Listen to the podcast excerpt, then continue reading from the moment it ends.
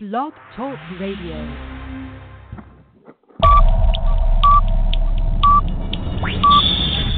Ten,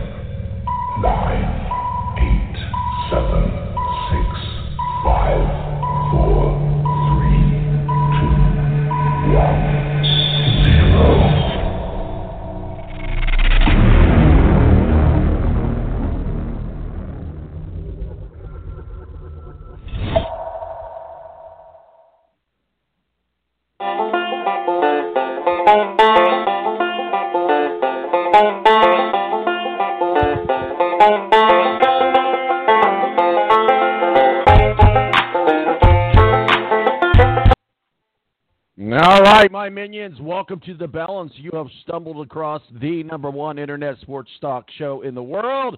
My name is Tom Marquis. You will pay homage to me for the next two hours as I am on loan from God to walk you through this crazy world of sports. And welcome to college football opening week. Joining us now also is Rick Riggin, our executive producer and host of Breaking Rank. How is you, sir? Tom, this is the best day of the year, and uh, the college football is just far and above, uh, totally a lot better than the NFL. Than anything the NFL rolls out onto the field, just a better product. Wouldn't you agree? I would totally agree, except for maybe the oh, NFL. you would I agree. I, know. thought you said you would not agree with that. Uh, I, I, I agree. I, I agree in parts. I, I agree in I tried to also throw you off guard.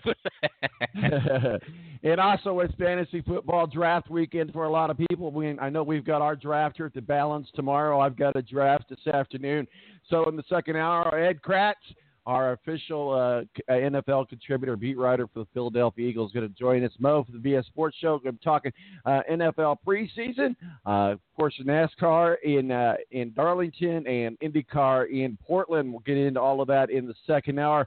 Got a guest standing by in the Balance Green Room to get this uh, this college football talk going. My name's Tom Marquisel, Presidente. We'll be right back. It's about to get good. I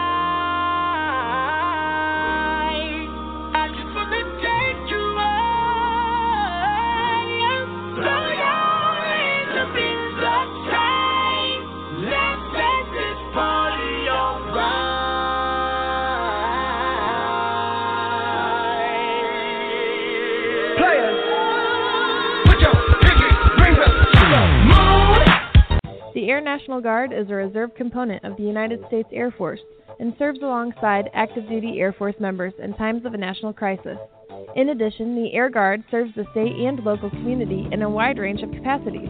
The reason people join the Air Guard is as diverse as our members and includes such reasons as a deep desire to serve their country, money for college, travel, new job skills, and the pride that goes along with belonging to the greatest military organization in the world.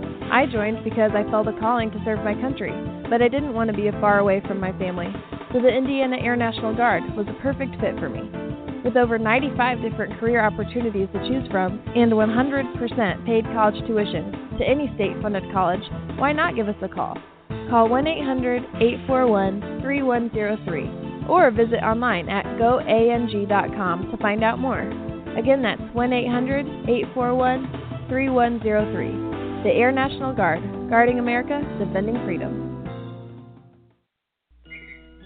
It's double trouble, double the fun at African Safari Wildlife Park in Port Clinton, Ohio. See the largest antelope on earth, the giant eland, and the ugliest creature on earth, the African warthog. There's so much to see and do, including the Midwest's only drive-through safari. Feed the animals, see live educational shows, feel the excitement. Have your picture taken with a python or cockatoo. Feel the adventure. Shop the Symbol Lodge gift shop with items available from around the globe. Visit the snack bar or picnic facilities. Enjoy a pony or camel ride. Or cheer your favorite porker on to victory in the famous Pork Chop Down. Bring your family to see the rare and exotic animals at African Safari Wildlife Park in Port Clinton, Ohio. Just take Route 2 to the Route 53 North exit and follow the sign. Only 17 miles west of Cedar Point via Route 6. Open every day, rain or shine. When you don't go to geico.com, car insurance can be confusing. Like Swedish techno confusing. Bark, bark, meow, meow. Dance with me, purple cow. Bark, bark, meow, meow. Ooh, you lovely cow. Geico makes it easy. With 24 7 access, all you have to do is go to geico.com and you could save money on car insurance. It just makes sense. Unlike, you know. Dance with me, purple cow. I like your move. When you don't go to geico.com, car insurance can be hard. Like early 90s heavy metal hard. I'm yelling and screaming, and I'm loud. Roar! Geico makes it easy. You can review and update your policy or report a claim on geico.com or the Geico mobile app. Because shouldn't we all have a little less stress in our lives?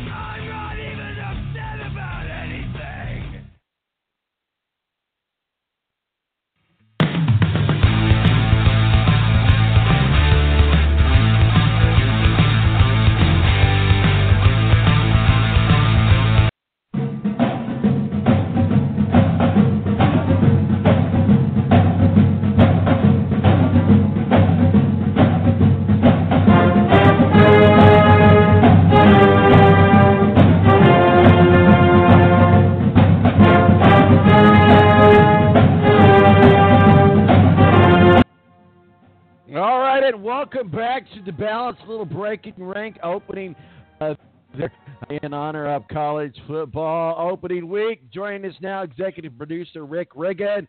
And I know we have a guest on the line, Mr. Terry. You've joined us before. Welcome back to the Balance. Uh, Terry, how is you?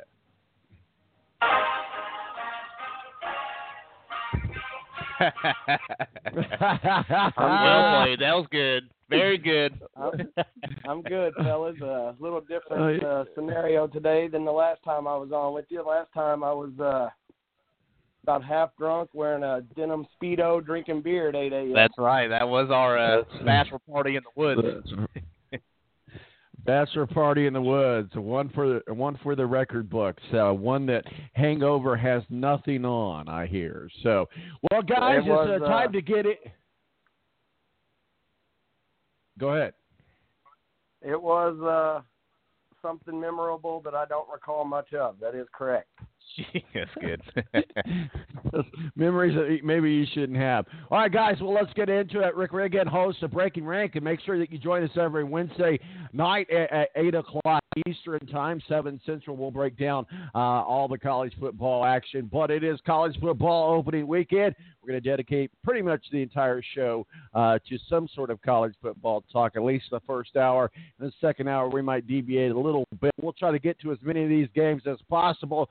So certainly, I know that one of the biggest games uh, on the uh, on the list, and nationally and locally, and with the two of you, and that's Notre Dame and Michigan. Michigan at Notre Dame, going to be a big game, as I said before uh, on Breaking Ranking on this uh, show. Michigan uh, has the most overrated, overhyped, overpaid coach. If he loses, he's only eight and eight. Uh, nothing to get that excited about. We'll turn it over to you, Rick. What say you? Well, that's actually would be a question and comment directed towards Terry. You know, this is the one that he's on the show for that we're actually going to fight about here in a little bit. But uh, eight and four seasons is going to get done in Michigan, especially if you're the highest paid coach in college football. Uh, he's he's definitely, but he is like the uh, the best fourth place coach in the Big Ten. So, uh, Terry, what are your thoughts on Jim Harbaugh so far? I mean, is he does he have the program where you uh, where you expect the program to be at this point? Absolutely not. Uh, results thus far have been less than overwhelming. I do believe this will be his first chance with a quarterback that actually will fit his system. The loss of uh, Tarik Black will definitely hurt.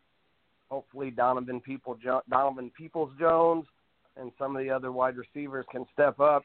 But I think uh, I think this season, this Michigan team is going to be defined by Shea Patterson and a defense that should be in the same conversation with Clemson as the best in the nation. All right. Go ahead, Rick. Go ahead. I'll let you take that. Oh, you're turning this segment over to me. Gotcha. Okay. Well, no, not necessarily. I was just thought that, that you guys had something in mind uh, uh, with this game, so I kind of wanted to let you take the lead with this particular game. But uh, do what Oh, you want, gotcha. sir. So, uh, you know, Michigan brings in a yeah, top 10 defense from last year, but when you go back and look at the uh, their, their games against top 25 teams, especially in the conference, you know, it's a 42 to 10 loss to uh, Penn State, 33 to 10 loss uh, to Wisconsin. You know, they're not putting up a whole lot of points against teams in the top 25, and now they're coming into South Bend again tonight against another top 25 team. So how is it going to be different from last year to this year uh, with Michigan? And it, I wouldn't say just all Michigan fans, but I'll also say ESPN and pretty much a lot of the country is just throwing a lot of faith into Shea Patterson, who's two two touchdowns and five picks against the top 25 last year. He's got a four and six record from Ole Miss. Uh, put a lot of faith in Shea Patterson coming into South Bend tonight. Terry, what are your thoughts on that? I mean, we don't really have a whole lot else to throw confidence behind. Um, Wilton Speight played well through half of the season last year and then got hurt and never could get right. Um, and I agree about Shea Patterson. I I told you earlier in the week I've watched considerable amount of film from last year and the year before, and I, I there is no doubt that the kid is talented. He can play. Um, he makes he can make every throw in the book. The problem is he tries to squeeze. He's got the Andrew Luck syndrome. He likes to hang on to the ball a little too long, and then he likes to make throws where he probably should just tuck it away and get a yard or go down. He tries to squeeze balls into very questionable situations. Hopefully, under the tutelage of James Joseph Harbaugh, we see a little progression starting tonight. Um, offensively, Michigan's going to have limitations. They don't have a big game-breaking back that you can hand the ball to 30 or 40 times. They've got a uh, running back by committee kind of system, and uh, and I don't know. I'm just ready to get it on. Well, it's absolutely going to be exciting. Notre Dame and Michigan. Uh, and uh, what what was this segment that you were going to uh, start, uh, Rick? Uh, what'd you call it? Oh, we was going to have a bro down. Yeah, but you called it something else. I can't No, it's a bro down. No, it was a, it was a, it was a bro bro before the something. I don't know. Oh. Anyway, Well, I just put that together because it rhymed. It's the bro down before the showdown. You know, 'cause ah, that's Notre what Dame it is. Bro down showdown. before the showdown, and that's the, the the segment that we're going to try to uh, create. Uh, but certainly, uh, great rivalry uh, uh, with Notre Dame and Michigan. You know, really, Notre Dame uh, should have never become Notre Dame. It was a small Catholic university in Indiana that roamed the country, uh, just playing uh, electric group of opponents and recruiting from the uh, Catholic high schools. But they won some national titles and and actually made the Fighting Irish in the post-war years one of the most popular, most polarizing uh, uh, college football teams out there. Along comes Michigan. Certainly, Michigan leads in the uh, rivalry battle, if you will. Kind of taken off a few years. Let's talk a little bit, guys, about the rivalry uh, between Notre Dame and Michigan. Go ahead, sure, real. Uh, Terry, got a question for you. Uh, so, when, in 1909, when Notre Dame beat Michigan for the first time, why did Michigan end, end the series for 60 years? Well, I mean, I'm old, Rick, but my uh, I don't recall exactly why that happened. I'm going to have to defer to somebody, my senior, but I don't know who that would be at this point. I honestly cannot answer that question. I think they just like, holy crap, they beat us. Let's not play these guys again for like ever again if we can, because now all of a sudden, like we're not the best team here in the Midwest. Notre Dame actually is now, and we don't want no part of them. That's what I think happened. You very, Well, guys, you very well. Co- you Go could ahead, be right. I mean, I don't know, but uh, I do believe Michigan still holds the all-time series advantage. Well, they have Terry, the all-time series advantage, and they and they. I, I'm sorry, Tom, but uh, they have the Go ahead. most all-time wins. But you know, it, to me, it's like the the Alabama syndrome, where they claim like 57 national titles. You know, back in like the early 1900s, when Michigan would play the YMCA six times a year, you know, they claim all those wins. So, I think it's it's something along those lines. You know. There's certainly Again, something to be said. Go ahead, man. No, go ahead, Terry. Take it right. Go right ahead, bud. Go ahead. I definitely, definitely can't argue that. I don't think any national championship after, well, before I was born should count unless it's Indiana basketball. well, you know that's a that's a great rivalry. Also, IU and uh, uh, Purdue, and I'm going to make a bold prediction right now. IU wins the Big Ten East, so we'll see uh, what happens there. Not necessarily wins the Big Ten. I think Ben, Penn State's going to win the Big Ten, get to the playoffs over Ohio State. So Terry, I don't know how long you can stay with us. Apparently, you got a beauty shop appointment or something you got to get to, but uh, that's what Rick told me anyway. So uh, I don't know how long can you stay with us. He's got to look fresh. Yeah. Yeah. We're getting together tonight. He's got to look fresh. Yeah, I'm going to actually do the same thing this morning after the show. Yeah, I've got to run and get a haircut. I'm actually leaving for Mexico tomorrow morning, so I'm only going to get to watch the first half of the game with Mr. Riggin tonight. Hopefully, I can leave with my head held high. Well, we hope so, and, and I hope you I think you enjoy your your. Are you making a go drug Bob. run down there, Terry? Are you making a drug run down there, Terry, or what? What's uh, what's going on in Mexico? Man, I'm just going on vacation. If there was a drug run involved, I definitely wouldn't just put it on a put it out there on the air like that. The feds are everywhere these days. well, we know one place they're not, and that's at the border. So uh, uh, we'll save that for another conversation another time, but neither here nor there. well, Terry, we appreciate you jumping on with us. Uh, Rick and I are going to talk a little bit more college football uh, before he goes to the beauty shop as well and bails early on the show today. But college football weekend, Michigan, Notre Dame. Any thoughts, uh, Terry? No, guys, thanks for having me on. Look forward to a great weekend of college football. Definitely, man. Um, I'm calling uh, 21-17 Michigan. Oh, hey, we'll we'll find out, Terry. Uh, hey, it's good talking to you on the show here. I'll talk at to you throughout the day, and I'll see you uh, later on there, TB. Yes, sir. I got a fantasy football draft at 3:30. I'll meet you right after that. All right, man. See ya. See you guys. Have a good day. Go blue.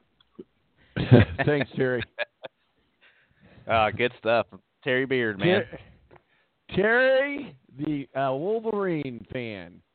Why, why did I, for some reason, I thought he was a Florida State guy. I don't know why. maybe we had another no guy idea. on. A, we had a guy on one time that was a big Florida State guy, didn't we? Oh well, that's neither here nor there. That probably. I digress. well, it is always we good to people healthy. along over the years, you know. I just, it's hard to keep track a lot of times. Yeah.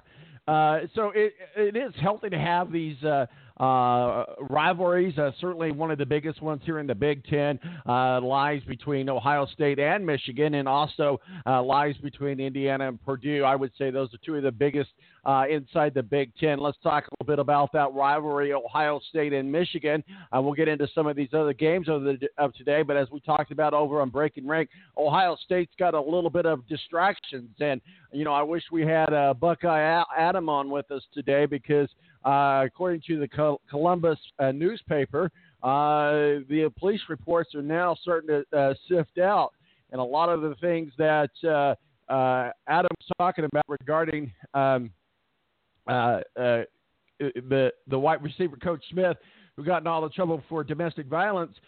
Uh, apparently, uh, a lot of that was kind of covered up. Did you see any of that uh, information that was dumped this week about Ohio State? I've seen a little bit about that. I haven't seen anything the past couple days, not since Breaking Break. I've only just heard about a little bit of that. But uh, it, it was awesome having Adam on Wednesday night because he is like the uber over the top Ohio State fan, and he did exactly how what I was hoping like he he he would do. Is just agree with everything Urban Meyer and, and agree everything whatever the the thing is to to keep your head coach from being fired. You know, like Urban Meyer.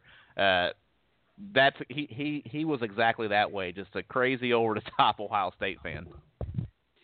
Well, that's always good. Got to have that. That's for sure. Talk about over the top fans. Alabama meets Louisville today.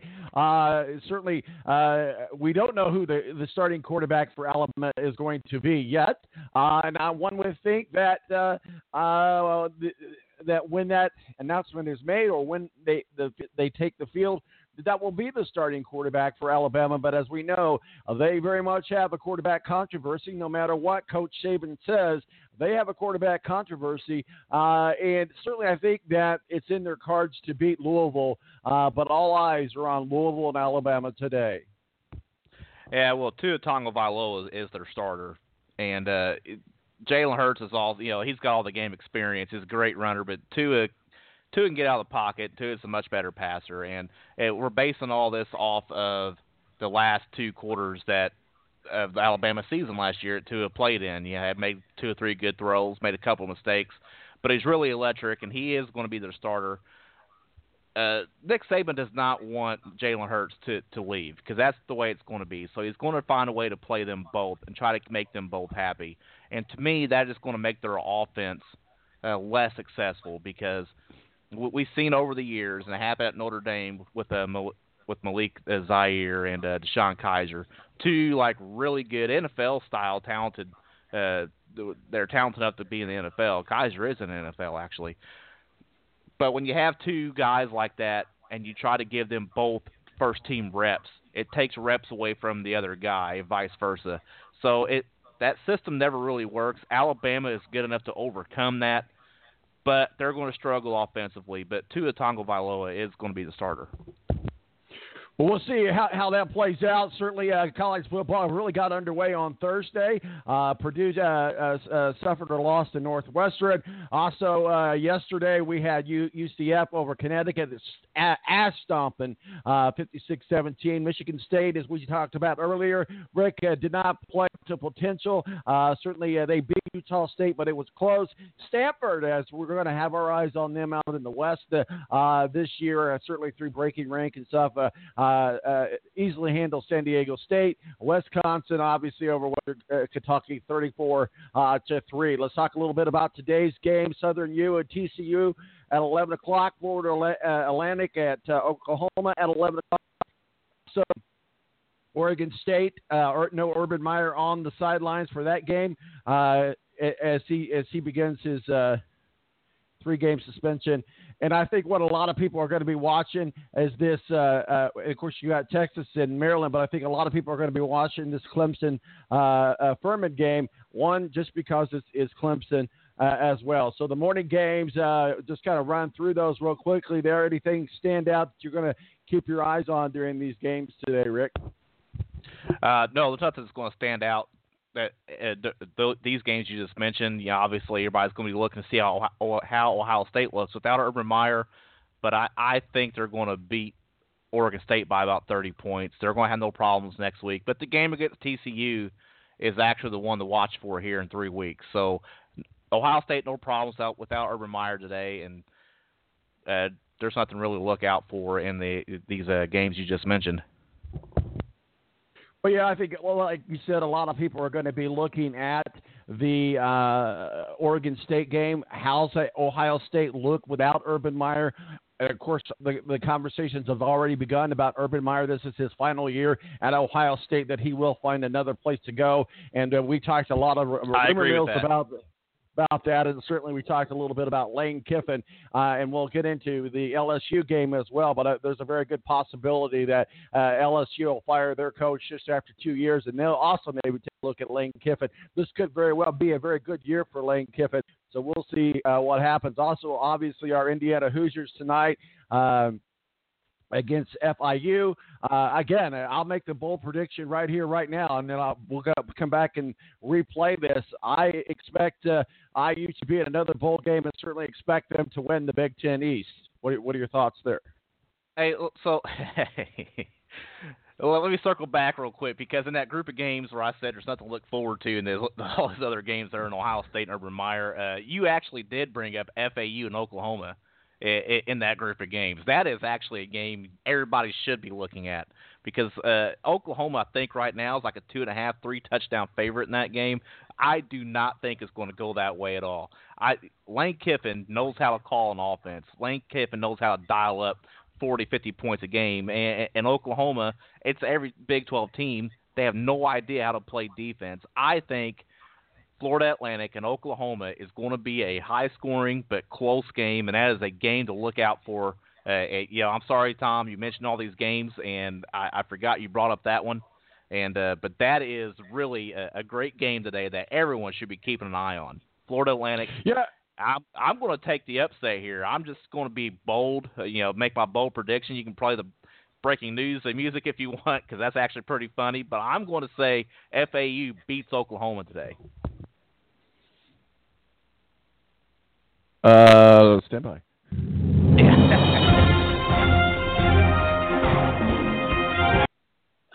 We'll we'll we'll, we'll, de- uh, we'll design a segment in in progress of, of that and uh, our bold predictions, and, and we'll make that uh, uh, the intro. But uh, you know, I am definitely on the Lane Kiffin train. I think this is a great proving year for him.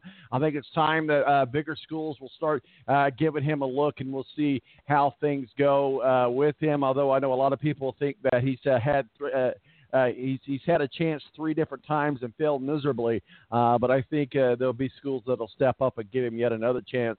Let's take a look at these afternoon games. Uh, Penn State, which I mentioned earlier, I think is going to have, uh, even though uh, they're missing their their stud Shaquan Barkley, which I'm watching over there in the uh, in the Giants, and Saquon, we'll just say Barkley. I- I Barkley. hope I, uh, on one of my fantasy leagues, I hope I can I can pick him up because he's certainly going to be a fantasy stud. You have been tongue tied on him for almost a year, I, uh, talking about I all last college football season. Saquon Broccoli, you would always put the R in the wrong. Broccoli.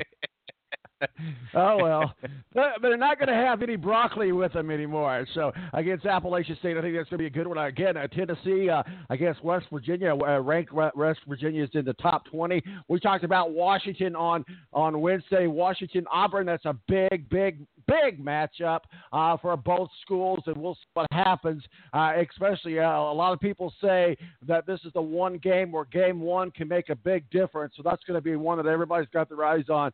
Uh, as Georgia and Austin Peay, UNLV and USC, which is the only school in, in Southern California, Boise State, Troy, uh, Michigan State, SFA. Uh, those are well, we're getting into the evening games, but uh, I know we've got the evening games to get to as well. But I, as we talked about on Breaking Rank, Washington and Auburn, that's the game to watch this afternoon, Rick. Right, and also you brought up a, a, an intriguing game in that in that group. There, it's it's Tennessee and West Virginia. I know we don't think much of Tennessee after what Butch Jones has done there in the past two or three seasons, but now they bring in Jeremy, Jeremy Pruitt, who was former def- defensive coordinator at Alabama, and I think uh, Tennessee is going to be a pretty good defensive team. They have a ton of talent on that team. I don't know uh, how quickly it's going to be for Jeremy Pruitt, Pruitt to turn that talent into wins at Tennessee. But I think that Tennessee West Virginia game today is very intriguing because we're going to see a Heisman hopeful, Heisman candidate Will Grier go against a, a a real defense and a real SEC team right out of the gate. So we're going to see what kind of impact he has this year uh, for West Virginia because I think West Virginia and Oklahoma are going to be uh, playing for the uh, Big 12 uh, championship this year, Big 12 crown. So, but we're going to see Will Grier and we're going to see uh, the changes Tennessee has made uh, right right right off the bat. Well, absolutely. Well, let's get into these evening games because this is where the big matchups are. We know what you're going to be watching. We talked about it earlier, broke it down earlier. Uh, Michigan and, and Notre Dame. Uh, we've got Bowling, Bowling Green in Oregon, uh, Louisville and Bama, and another big game to watch is uh, Miami and LSU. Again, uh, there's the, the Lane Kiffin watch there. And Virginia Tech going to be a good game against Florida State. Let's see uh, how. How Florida State uh, uh, handles their first game without Jimbo Fisher. What say you on tonight's game? I know we've already talked about Notre Dame and Michigan. We got a little bit more to talk about Alabama and Louisville, but I certainly think that mo- most other eyes are going to be on uh, the Miami LSU game and the Virginia Tech Florida State game. Rick. Right, and a 917-889-8516 listening live. You want to weigh in on some college football with us uh, for the next half hour or so. So uh, give us a call and uh, give us your predictions for all these games. That'd be good good to hear from you guys too. So, uh, but definitely, you know, I'm I'm really looking forward to uh, Willie Taggart getting his start at Florida State, the Willie Taggart era, and he's going to go against a pretty good defensive team, a really good team. Uh, I like what Fuentes has done at, Virginia Tech after Beamer has left. Uh, Virginia Tech's a, a really good team, and Florida State is. We're, we're going to see what what they can salvage from last season, losing Jimbo Fisher. Uh, they lost Deondre Francois last season to injury, but now he's their starter again this year. Yeah, he's actually a pretty athletic, pretty good quarterback. They have a ton of talent too. We're going to see how Willie Taggart can uh, can uh, unlock that offense and get get them rolling, get them going in the right direction after just a really bad season last year. So that's a really uh, intriguing matchup to watch. Uh, you know, we talked about Alabama and Louisville. Uh, I don't see any problems there. This is a, a Lamar Jackson-less Louisville team that uh, Alabama's going to go against. Uh, I would probably would have paid a whole lot of money to watch Lamar Jackson you know, play against Alabama this year, but that's not going to be the case. But Louisville does bring in a brand new quarterback, best name in college football, named Puma Pass. So that uh, Puma. he's a Puma Puma Pass. You know, he, big quarterback, about six five, six six, six uh, pocket passer. Uh, that is kind of not the the right recipe, I guess, to go against Alabama. We see in the past that Nick Saban struggles against teams that have a mobile quarterback, and even though Puma Pass is good athlete, he you know, he, he he's a pocket passer in Bobby Petrino's offense, which to me just doesn't seem like it's it's a good mix. So, and also you mentioned uh, LSU and uh, Miami. Uh, I think this game here is bigger for LSU. Obviously, if Miami wants to be taken serious as a serious contender in the ACC and a serious uh, contender to go against Clemson, they need this game. But I think to me it's bigger for LSU because of the fate of uh, Ed Orgeron basically, and, and L- at down at LSU. You know, they hire Coach O what, a couple years ago to be the head coach. You know, he's about like what Harbaugh's doing, seventy five, seven and five, eight and four win seasons. He's had some really great running back talent that lose it in, to the NFL. You know, he's had Derrius Guice last year and Leonard Fournette the year before. Uh, but this is a. Uh, I know he they they're bringing in a brand new quarterback this year. He looks real promising. This is a bigger win for LSU, I I think. Well, we'll see what happens. And with a name like Puma Pass, he was uh, destined to be a great quarterback. So uh, we'll follow him uh, throughout throughout the season as well. Well, let's kind of just talk about. Uh, you know, it's not too it's never too early to talk about the college football playoffs. Uh, should we extend the teams? Well, of course we could, because if we extend it to six, then we have to extend it to eight, then we have to extend it to ten, and so forth and so forth, and the madness continues. I would be in favor of six, but no more than that uh, because uh, we do see teams like Washington get snubbed. And, uh, you know, as we just talked about, Auburn, Washington, uh, playoff elimination really in game one. Uh, the loser will likely be out of the college football race on September 1. Um, you know, sure, uh, Washington could still win its conference, Rick, uh, but it's going to be judged more by the Auburn game uh, than the Pac-12 schedule. And as you as you mentioned on Wednesday night, not that I necessarily agreed with you, uh, but this is a bigger win for Washington than it, it would be for Auburn.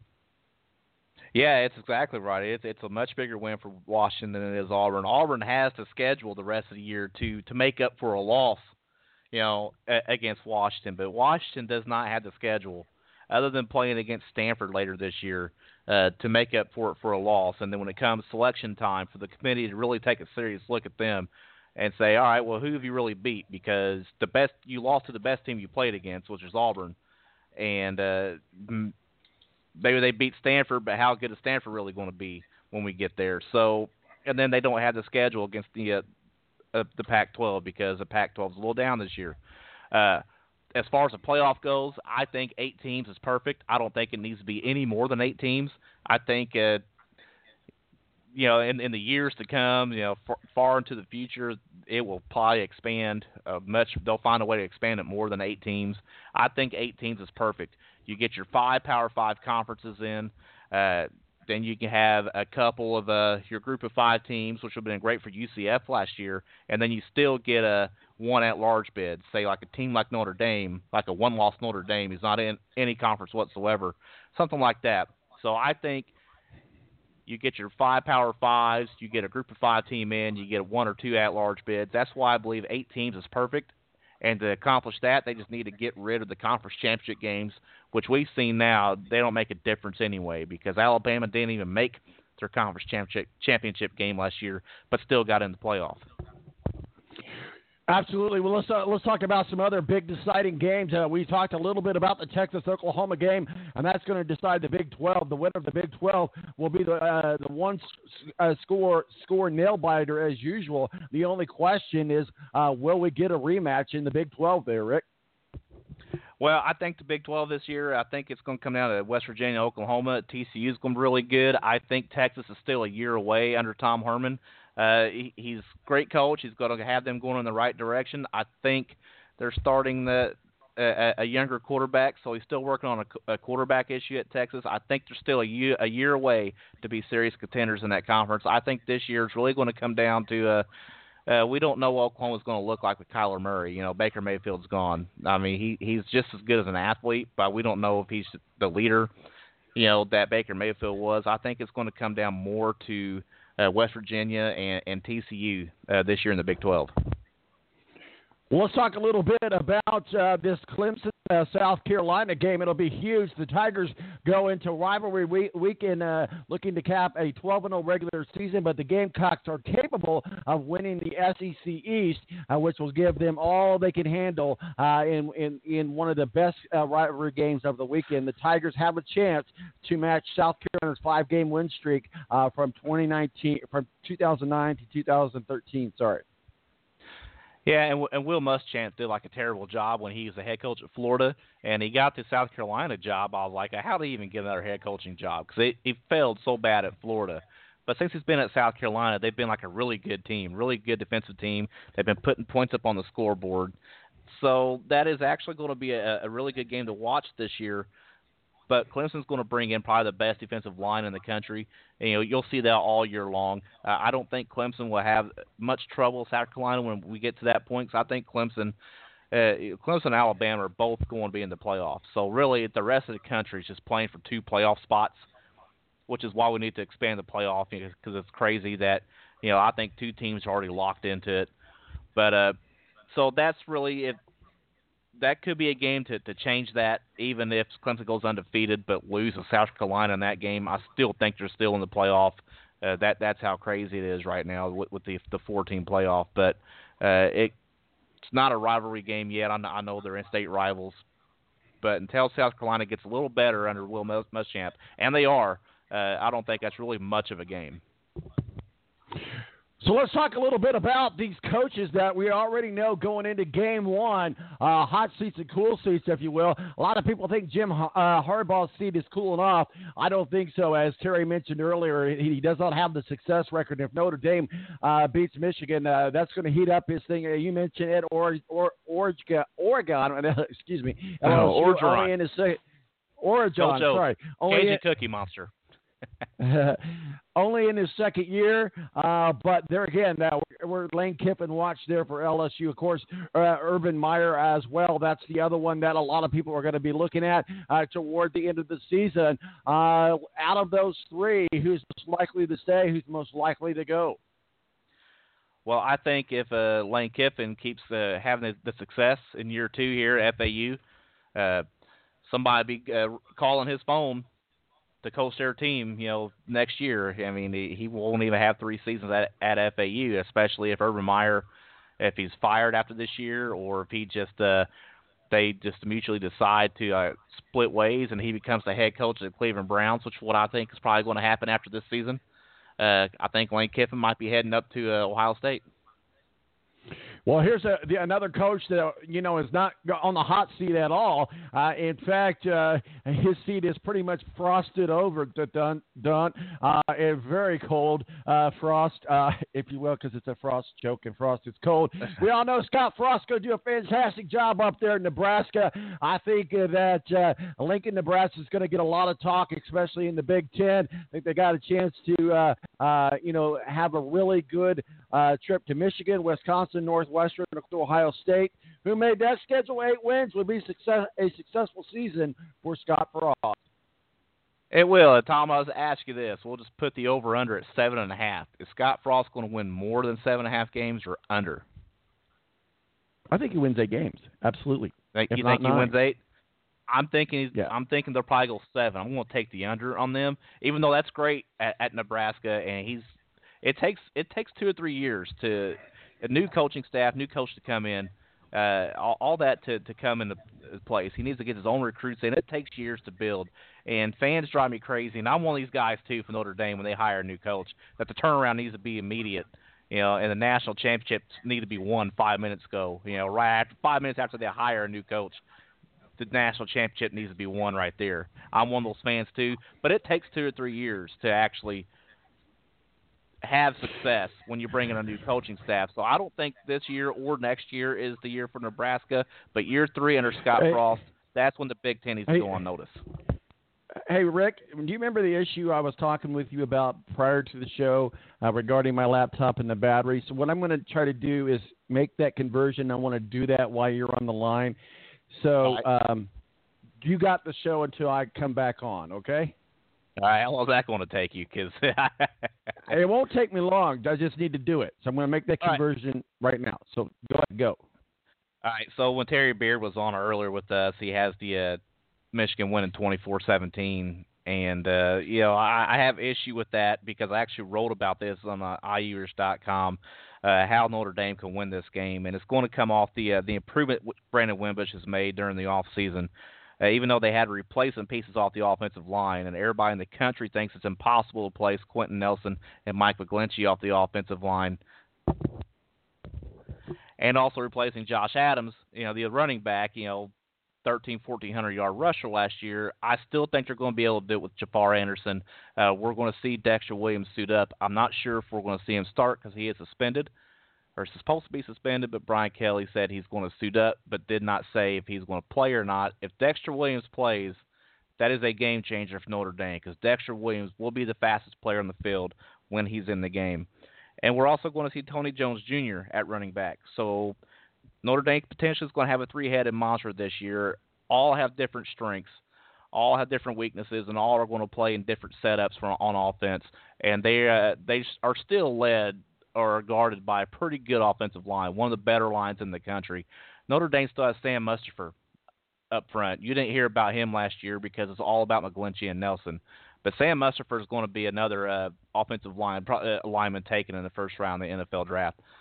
So it's the line that we don't know about yet, unless you're an Irish fan and you're a nerd like me and you read into all this stuff. Or and you know Notre Dame has three receivers over six four. So Wimbush is going to be able to have to win his 50-50 balls that he didn't win last year. Uh, Equanimous St. Brown was a great receiver last year, but he only stands about six foot tall, and he's not really your guy that you can just throw the ball up to and hope he goes up and gets it, because you know your corners are also about six foot tall. But with Chase Claypool, Alize Mack, and, and Miles Boykin being over six foot tall, uh, this gives uh, Notre Dame an advantage in the passing game as well. So it comes down to the improvements that Brandon Wimbush has made during the off season. Uh, he lacked confidence last year, especially late in the season. You know, they got drummed, they got the break speed off of him down at Miami, and that was all Wimbush not being able to make a ten yard pass. So he's going to get going to have to get that out of his head this year because it's going to happen tonight. Because if he can't make ten yard throws tonight against Michigan, Notre Dame is done. I mean, they're, they're going to be done, and we're going to see it early. So we're going to see what they're going to do, how he's going to react to pressure, the throws he's going to be able to make.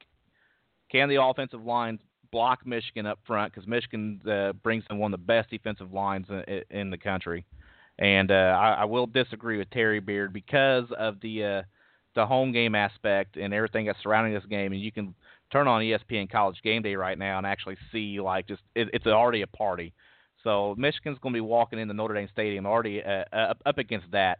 I think it's going to be a 27-17 win, two-score game uh, for the Irish. And we're still not having Tom. Tom has still left the show, and I'm trying to break down this Irish game all alone. Where are you at, Tom? I need your talking points. So one game we didn't hit on just yet was uh, the yeah, actually we did. We hit on uh, Washington and, and Auburn. I think it's a, it's a bigger win for uh it's going to be a big it needs to be a bigger win for Washington. Washington needs this game because they don't have the schedule that uh I lost train of thought. Okay, Auburn and. I and, and I'm back, Rick. I, It is hard to, like just go on about anything in the world when there's absolutely zero talking point to go off of. Come on, man. Gotta gotta learn how to how to go on the fly. The show I- must come on. I It's get not, my- it's not My It's not like a outlook, draw- yeah, and, It's- and the uh, it's not like final a- score. it's not like I dropped you off during the racing segment or anything. Yeah, I would have just hung up on the show. You got no you got no skin in this game. Uh, what I miss? uh, I just broke down my Irish. Uh, what's going to happen in the Irish game tonight? And final score. All right, guys, let's get at you. I appreciate your patience. Nine one seven nine eight five one six is my my digits. Uh, I uh, had a credundum with my laptop. I left my power cord at the office, and uh, I uh, realized my battery was going dead. So I had to make a switch over to a different device. So I, it's all it's okay. Hey, let's talk a little bit about uh, Kevin Sumlin. He'll make an instant impact in his new home in Tucson. Uh, of course, quarterback uh, that Kenali Tate is is a Heisman Trophy candidate. Why do I have such a problem with? Why can't people just name people normal names like Mike? It's Khalil Tate. Khalil, Khalil, Khalil Tate. Tate. All right. Khalil Tate, uh, certainly uh, uh, in the in the talk, uh, if not the only talk right now, the Heisman Trophy winners. So let's talk a little bit about uh, Tate and Kevin Sumlin. I think that's a good uh, matchup out there in the desert. Yeah, I think that's a really good hire by Arizona. You know, when I was stationed out there, I wish that we had Kevin Sumlin as the head coach at Arizona because I would have gone to a lot more football games because that's actually they're going to be a pretty good team. And uh, with Khalil Tate, uh, the way he performed last year, he's already getting some of the Heisman buzz last year, even up against Saquon Barkley. Khalil Tate was getting some Heisman talk last year. Uh, not many people are talking about him this year. I know he's a Heisman candidate, but everybody's talking about Will Grier and Bryce Love and, and Jonathan Taylor up at Wisconsin. But Khalil Tate's out there in, in, in Tucson, and he's going to put up a lot of gaudy numbers this year. I don't know if Arizona's going to have the wins that you want for uh, uh, that to pick a, a winner for the Heisman Trophy, but Khalil Tate is going to make a serious run. Let's talk a little bit about Dan Mullen, his return to Starkville, both Mississippi State and Florida, uh, led by first year coach Dan Mullen, will be undefeated when the Gators travel to Starkville on September 29th. The Bulldogs are a hot SEC West sleeper with a fantastic quarterback in Nick Fitzgerald. Gerald. Uh, but uh, first year coach uh, Joe Moorhead can't lose this one. Well, he's probably going to lose that one, even though they they, they have one of the more talented teams in the country. Because when Dan Mullen was at Mississippi State, uh, just several uh, top five like recruiting classes he brought into Mississippi State. But the weird thing with Mississippi State, they're they're never really built to win the SEC, and a school like Florida is. And even though we're coming off the Jim McElwain era in Florida, and he's going to have Jim McElwain's players, Dan Mullen is, uh, he's still got a pretty good quarterback in Felipe Franks. And I, I think Florida, it's going to be a tough SEC game, but I, I think Florida is going, probably going to get the win. So Joel Moorhead's going to, he's a great offensive mind coming from Penn State, but his uh his first game is not going to go his way. I, that's my thought anyway. How dominant is Clemson's defense be this year? Uh, Clemson averaged three and a half, three point three sacks uh, per game last year. Uh, they're going to be like really dominant because they play a, a really weak schedule, and uh, the college football they they reward teams like Clemson and Alabama uh, for playing weak schedules. They're just that's why I'm saying there are Clemson and Alabama are already going to be in the 14 playoff based off like how good they are and how weak their schedule really schedules really are. So really, it's the rest of the country playing for the last two playoff spots, and that's why the playoff needs it needs to expand. So it, it Clemson's going to have no problems this year. Maybe late when they play against uh, if they play Miami or the ACC championship game, you know maybe somebody might come within three touchdowns of them. But uh, their defense is really solid. The schedule's terrible. It's just like Alabama, and you know, those two are locked to be in the top four.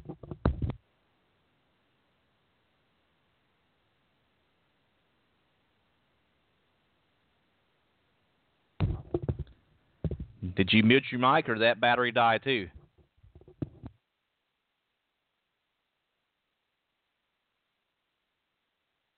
Yo, Tom. Can you, can you hear me now? Yep, got you now. Can you hear me now? Yeah, right. you sound like you're in a tunnel though. Yeah, stand by. I know. Hold on here.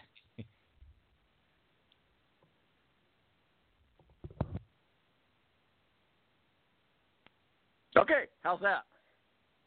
That sounds a little better. A little bit better. Okay. A little bit well, better. I did have to switch devices, so uh, I, I had one mic muted and then the other mic muted.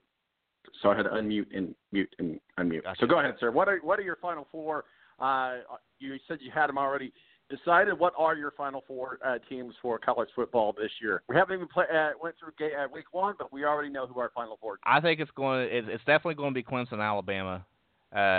Uh, I think it's going to be uh, it's Clemson, Alabama. I don't think Georgia gets in this year. I think it's going to be Ohio State and Auburn.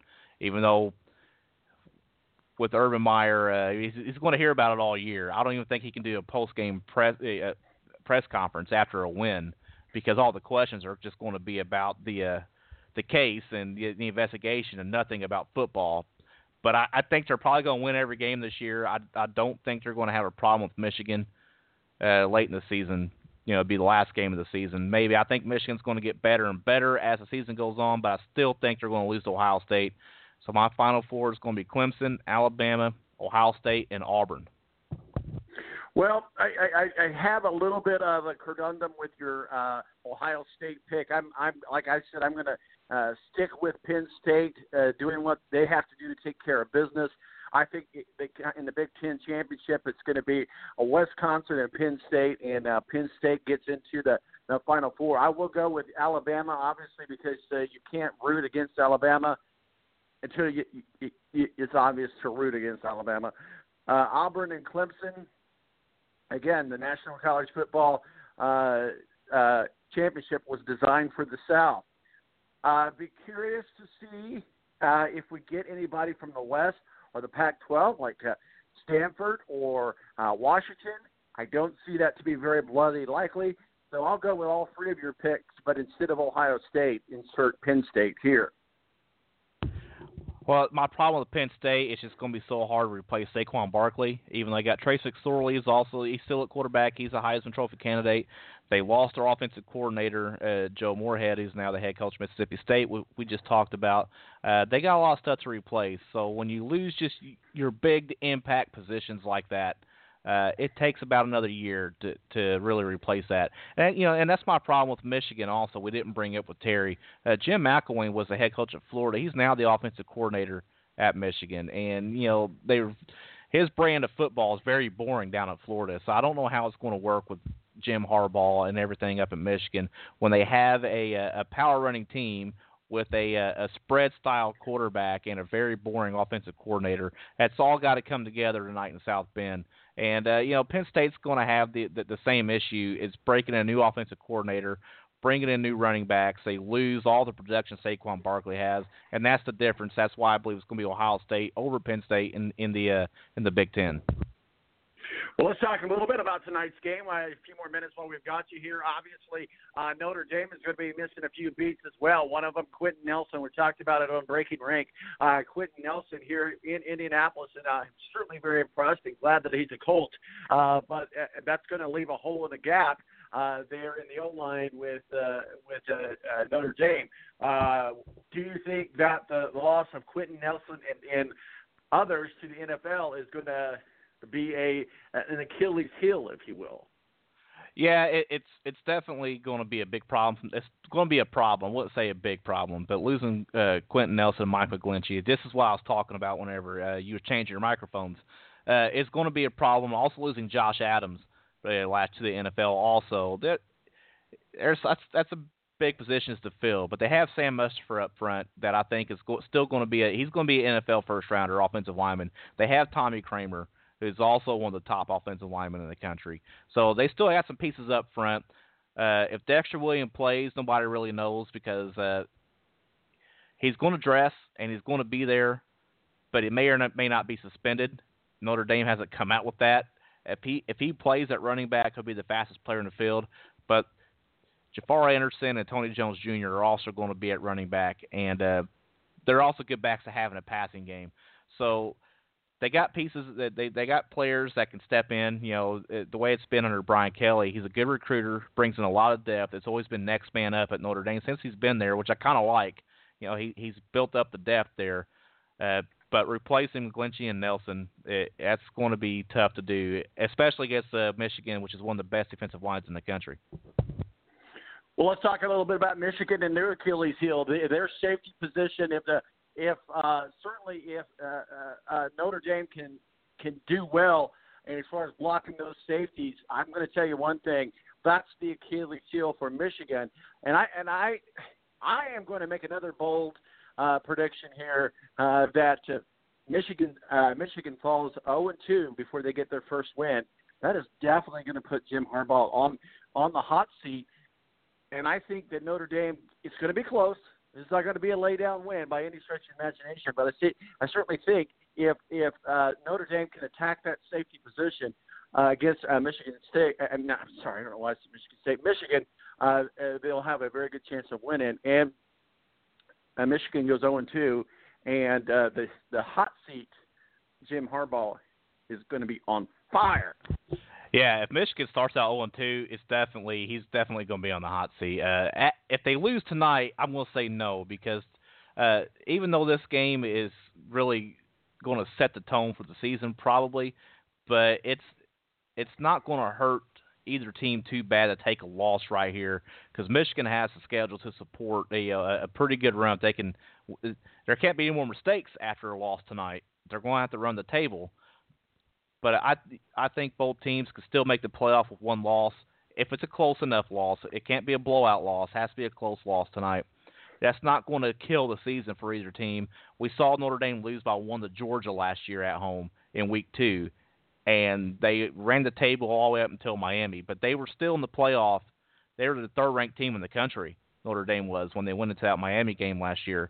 I think the same scenario is pretty much going to happen with these two teams whichever team has has a close loss, they have the schedule and a good enough team to actually win the rest of the season. If that happens, I think a one loss Notre Dame and a one loss Michigan still gets in the playoff. Well, we'll see how it all wraps up, we'll certainly be having our eyes on uh, the Michigan Notre Dame game as well as the other uh, games as well. And uh, so, certainly uh, from a personal aspect, hope you enjoy the game. You and Terry I know are going to the beauty shop uh, here. Yeah. So uh, I know you got you got to hop off here. Steve Wilson's down in Darlington. Uh, getting ready to walk in the track. Give us a call. Here talk some NASCAR. They're coming up uh, at the bottom of the hour. Ed Kratz and Mo going to be joining us. We're talking about some preseason NFL and fantasy talk as we get ready for our fantasy football draft. And good luck to you tomorrow, sir, in the Balanced Fantasy Football Draft. All right. Thank you, buddy. All right, thank you. Rick Riggin, our executive producer. Um, host of My name's Tom Marcusel, Presidente. We'll take a quick break. We'll get back. We'll be talking with uh, Steve Wilson uh, from uh, Speedway Digest right here on the Balance Radio Network. Tonight,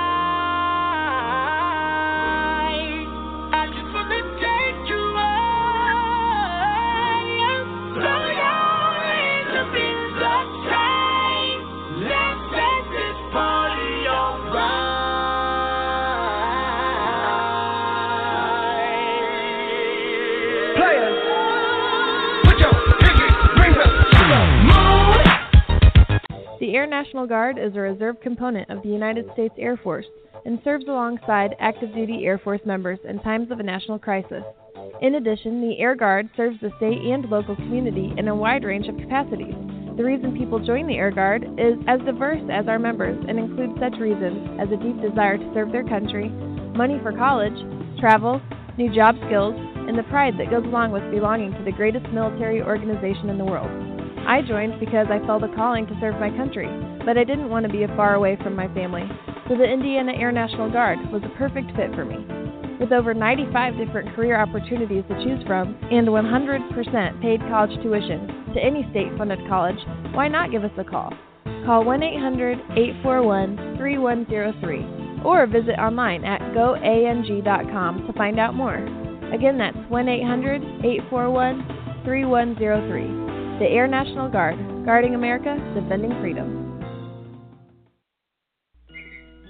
It's double trouble, double the fun at African Safari Wildlife Park in Port Clinton, Ohio. See the largest antelope on earth, the giant eland, and the ugliest creature on earth, the African warthog. There's so much to see and do, including the Midwest's only drive-through safari. Feed the animals, see live educational shows, feel the excitement. Have your picture taken with a python or cockatoo. Feel the adventure.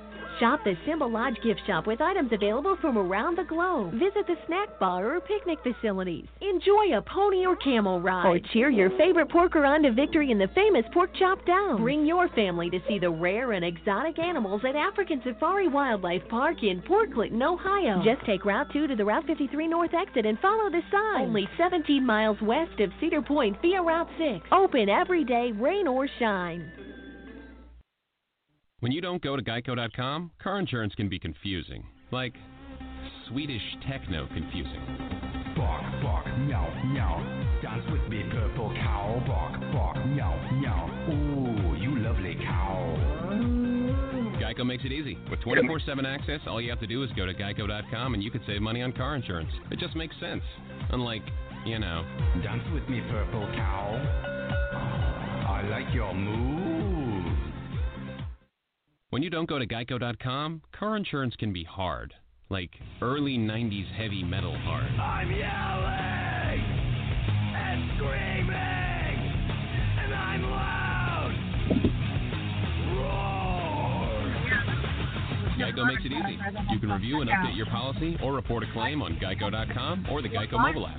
Because shouldn't we all have a little less stress in our lives? What? Should I go come around here and we hold over from oh.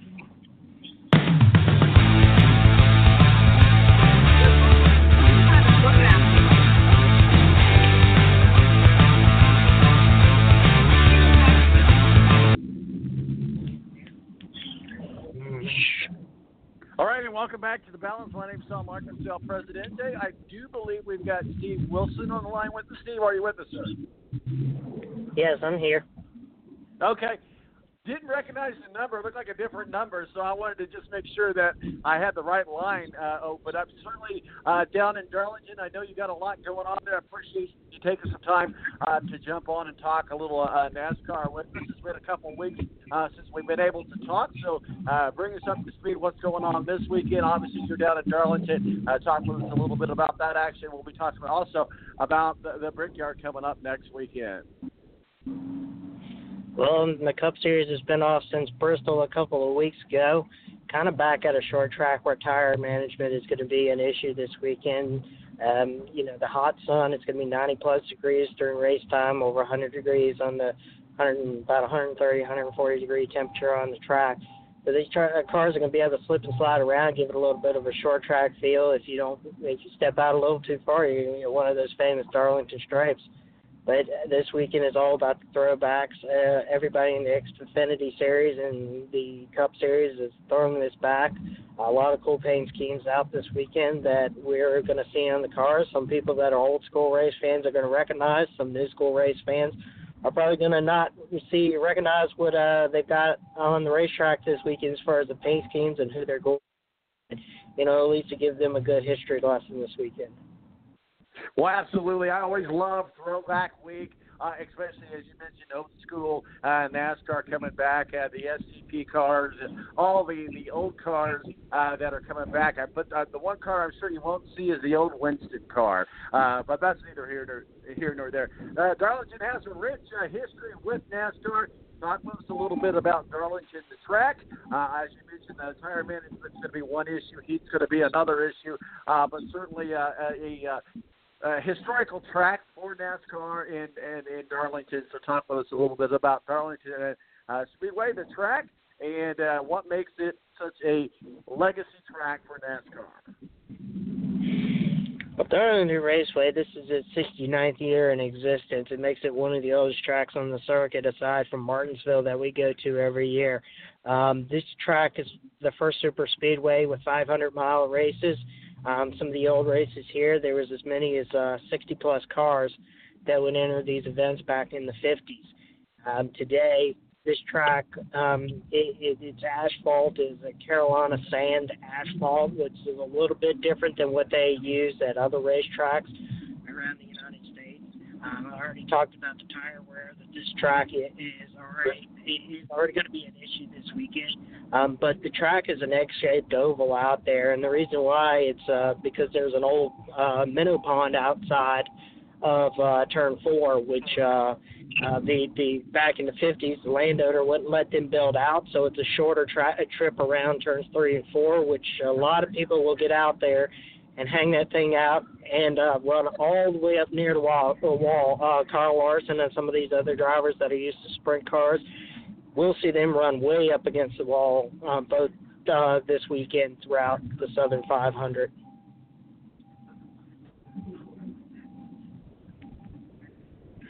absolutely. Sorry about that. Uh, I had to switch devices earlier, so it, I got a little bit of a delay, and I do uh, I do apologize about that. Let's talk a little bit about some of the personnel on the track. Kurt Busch, uh, we know is looking at a couple contract offers. Uh, uh, have you uh, heard anything as far as where that might, where Kurt Busch might be ending up at, and as far as how his contract negotiations are going? Well, Kurt Busch last year he only signed a one-year contract with Stewart Haas Racing. So did uh, Monster Energy as an extension for them. This year he hasn't really indicated a lot of where he is going to go or what he's going to do. There has been some rumors about Monster Energy is is interested in going to Chip Ganassi Racing. So that could potentially put Jamie McMurray as the odd man out if that is true.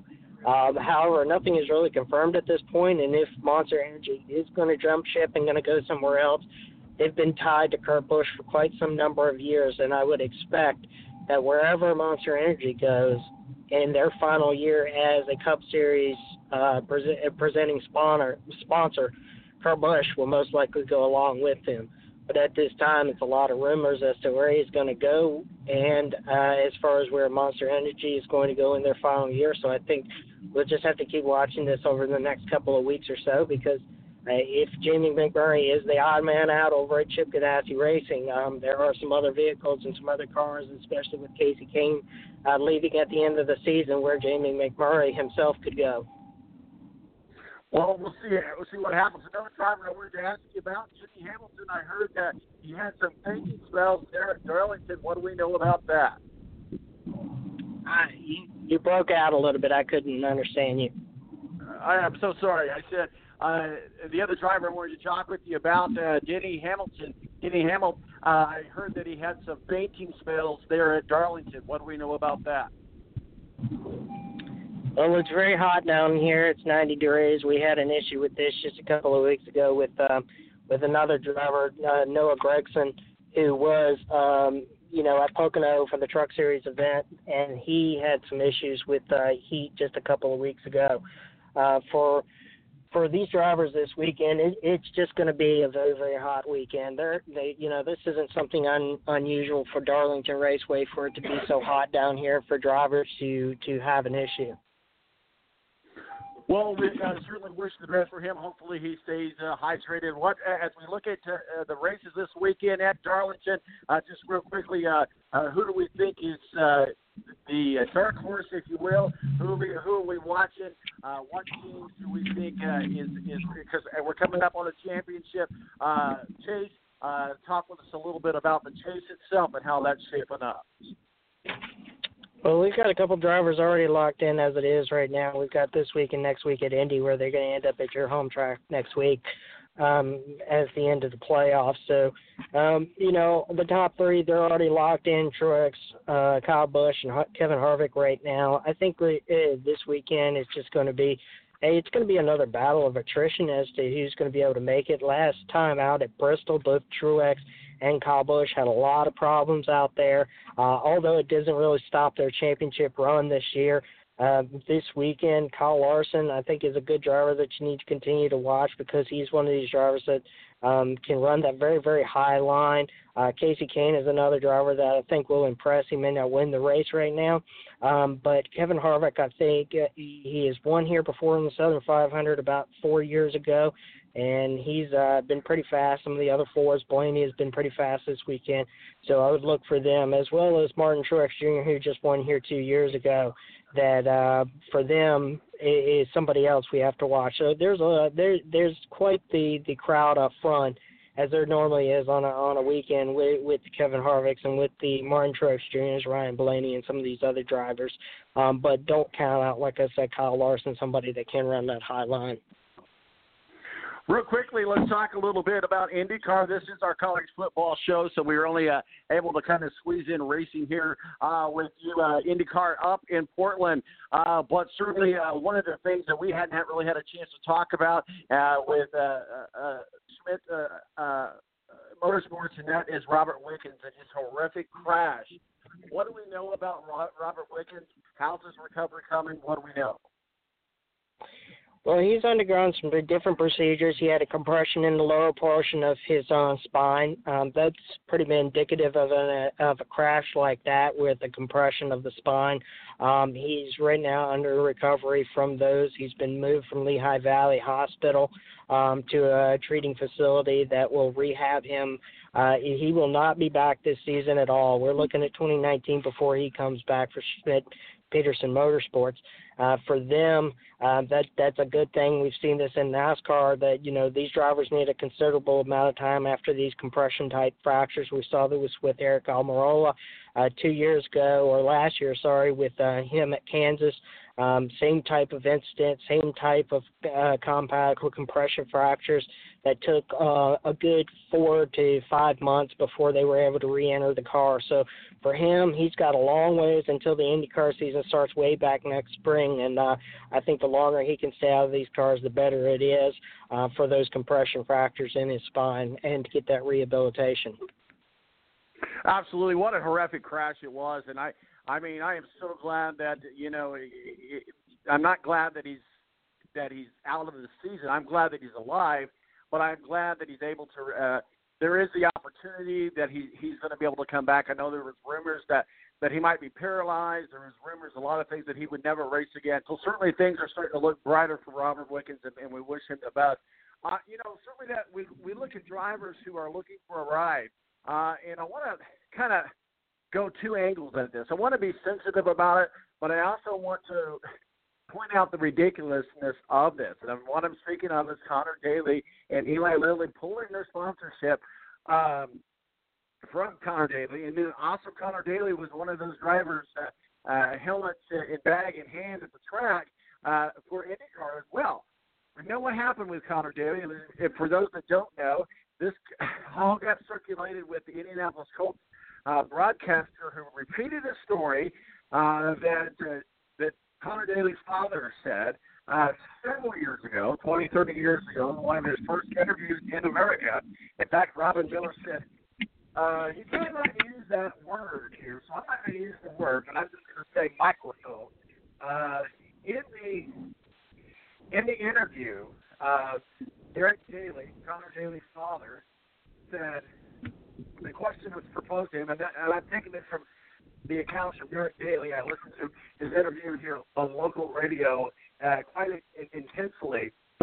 He said the question that was proposed to him what's it like to be in America? In America, what's it like to be on a an American team? A phrase that is very common in Europe, even yet today, means something completely different here than it does there. He did not realize he was saying anything bad. So what he said is, I feel like the microphone in the woodpile, uh, substitute microphone for the N word, which was never meant to be a racist comment. Bob Lamey, uh, Indianapolis Colts announcer, recounted that that story, and a person, African American person, young intern producer, overheard Bob Lamey telling the story, like I just said to you. Bob Lamey was forced into retirement. Uh, Derek Daly was fired. Now the sponsorships uh, for Conor Daly are being pulled. So Conor Daly is being punished for something that happened 30 years ago before he was ever born. This is ridiculous beyond ridiculous. That's my hot take. What are your thoughts, sir? Um, I've kind of always said in these situations like this that it's kind of hard to judge somebody in 2018 standards when something was said 20 or 30 or 40 or 50 years ago, which was a, two, a completely separate set of standards uh, during that time. Um, yes, there there's some things that are you know between you know Europe and and the United States that are that are much different in our cultural uh, differences as far as that's concerned. It's abnormal that anybody would use those types of language or those types of words. Um, but you know, for for Conor Daly's dad, who was coming to America 30 or 40 years ago, um, you know, it, it's kind of hard to judge somebody's father uh, and hold the child accountable for something that they did before they were even born. Um, and especially, it's hard to judge somebody on 2018 standards for something that happened 30 or 40 years ago.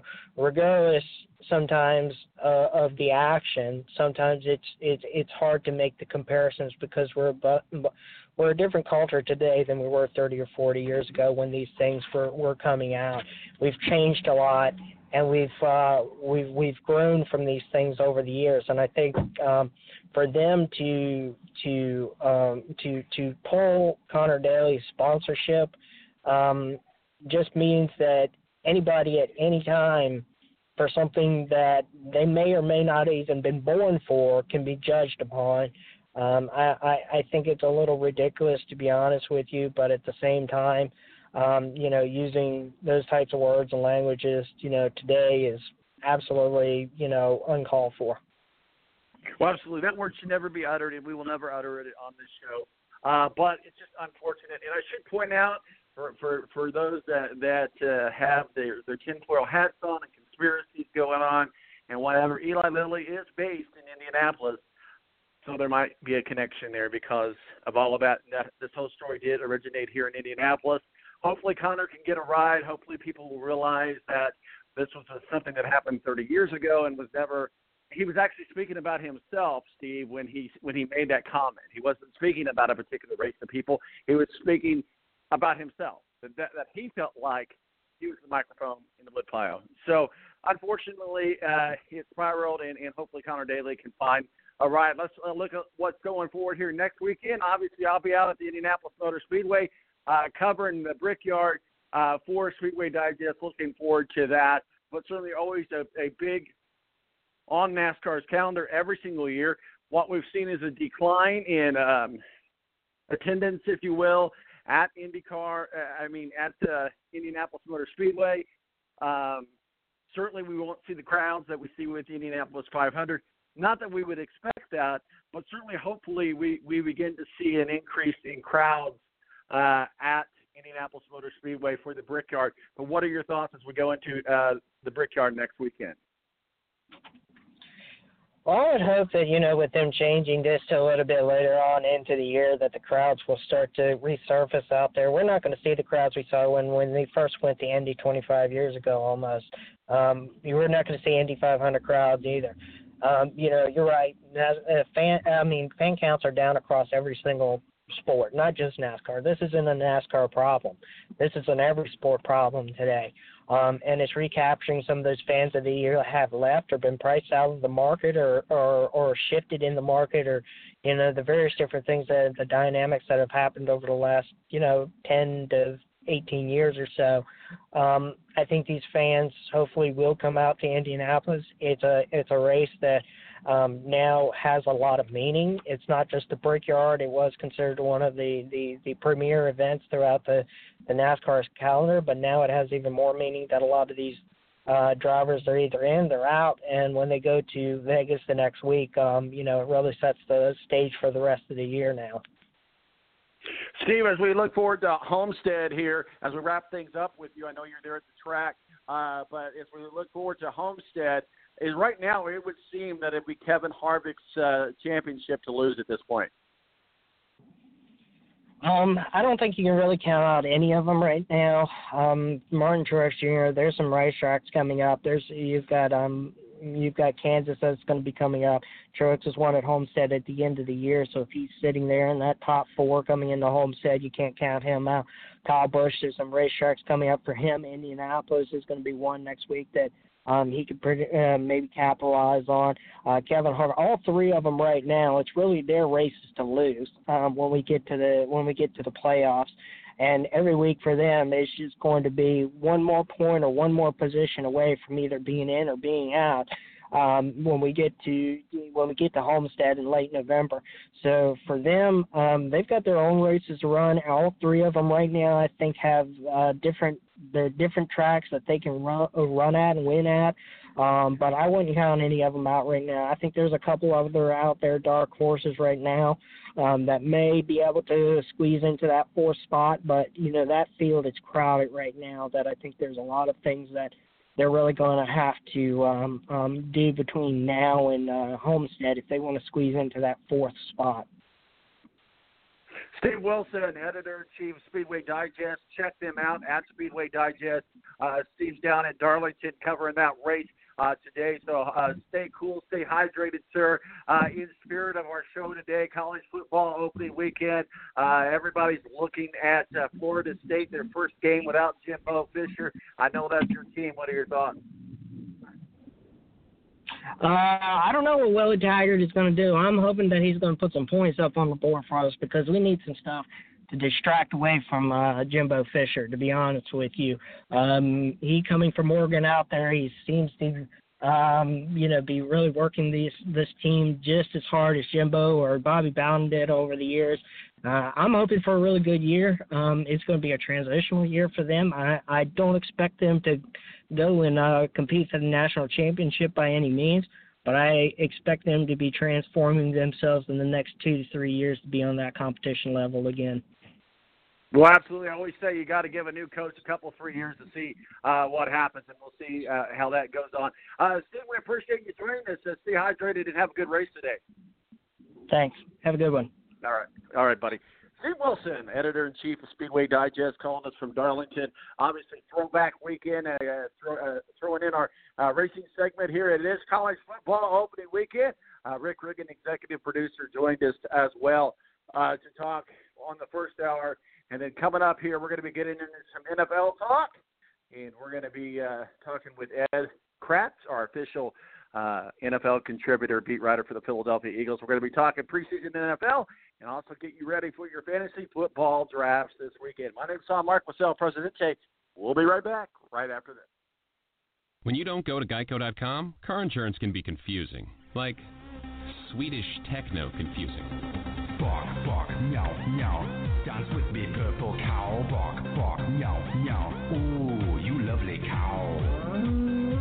Geico makes it easy. With 24 7 access, all you have to do is go to geico.com and you can save money on car insurance. It just makes sense. Unlike, you know. Dance with me, purple cow. I like your move. When you don't go to geico.com, car insurance can be hard. The Air National Guard is a reserve component of the United States Air Force and serves alongside active duty Air Force members in times of a national crisis. In addition, the Air Guard serves the state and local community in a wide range of capacities. The reason people join the Air Guard is as diverse as our members and includes such reasons as a deep desire to serve their country, money for college, travel, new job skills, and the pride that goes along with belonging to the greatest military organization in the world. I joined because I felt a calling to serve my country, but I didn't want to be far away from my family so the Indiana Air National Guard was a perfect fit for me. With over 95 different career opportunities to choose from and 100% paid college tuition to any state funded college, why not give us a call? Call 1 800 841 3103 or visit online at goang.com to find out more. Again, that's 1 800 841 3103. The Air National Guard, guarding America, defending freedom. It's double trouble, double the fun at African Safari Wildlife Park in Port Clinton, Ohio. See the largest antelope on earth, the giant eland, and the ugliest creature on earth, the African warthog. There's so much to see and do, including the Midwest's only drive-through safari. Feed the animals, see live educational shows, feel the excitement. Have your picture taken with a python or cockatoo. Feel the adventure. Shop the Symbol Lodge gift shop with items available from around the globe. Visit the snack bar or picnic facilities. Enjoy a pony or camel ride. Or cheer your favorite porker on to victory in the famous Pork Chop Down. Bring your family to see the rare and exotic animals at African Safari Wildlife Park in Port Clinton, Ohio. Just take Route 2 to the Route 53 North exit and follow the sign. Only 17 miles west of Cedar Point via Route 6. Open every day, rain or shine.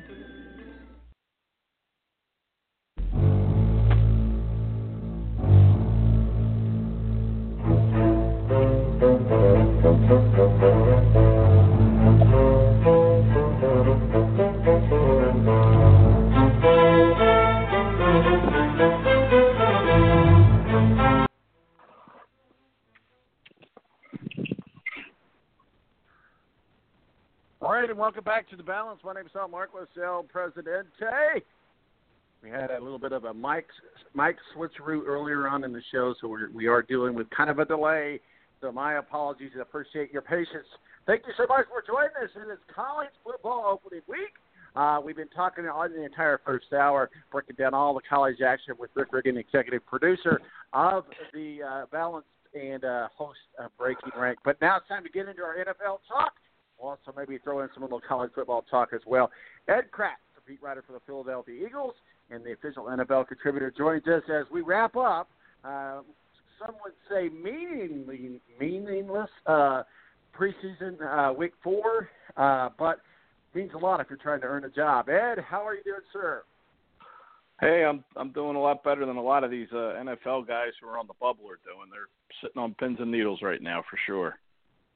Well, absolutely, and, and as as we've said on this show uh, multiple times, uh, they may not get a job with the Philadelphia Eagles or the Indianapolis Colts or the New York Giants or the Dallas Cowboys or any of the other teams. But this is a job interview to be on tape, and, and let's also face it, the fact that a lot of these players will be moved over to practice squads. And it, granted, that may not be uh, NFL dream salary, but you know, practice squad uh, players still make 120, 150 thousand dollars a year. Not bad for some young kids out of college. Yeah, and it gives them hope that they can still uh, become part of the NFL, land on somebody's 53 man roster. So, yeah, it's more than just about money for those guys. It's about keeping that dream alive. Well, the, the last night's games or this uh, week four's games are dream, uh, dream makers or dream uh, breakers, uh, that's for sure. So, talk to us a little bit about some of the takeaways that you saw in the NFL, across the NFL, and we'll start with the Eagles, and we can work our way around the league if you want. What are some of the takeaways that we saw in in the preseason this year as we get ready to uh, go into full blown NFL season? Can we get an amen? amen. um, well, to start with the Eagles, I guess. I mean, you know, the big question still is Carson Wentz or Nick Foles, who's going to start Thursday night uh, when the Atlanta Falcons come to Philadelphia to kick off the NFL season.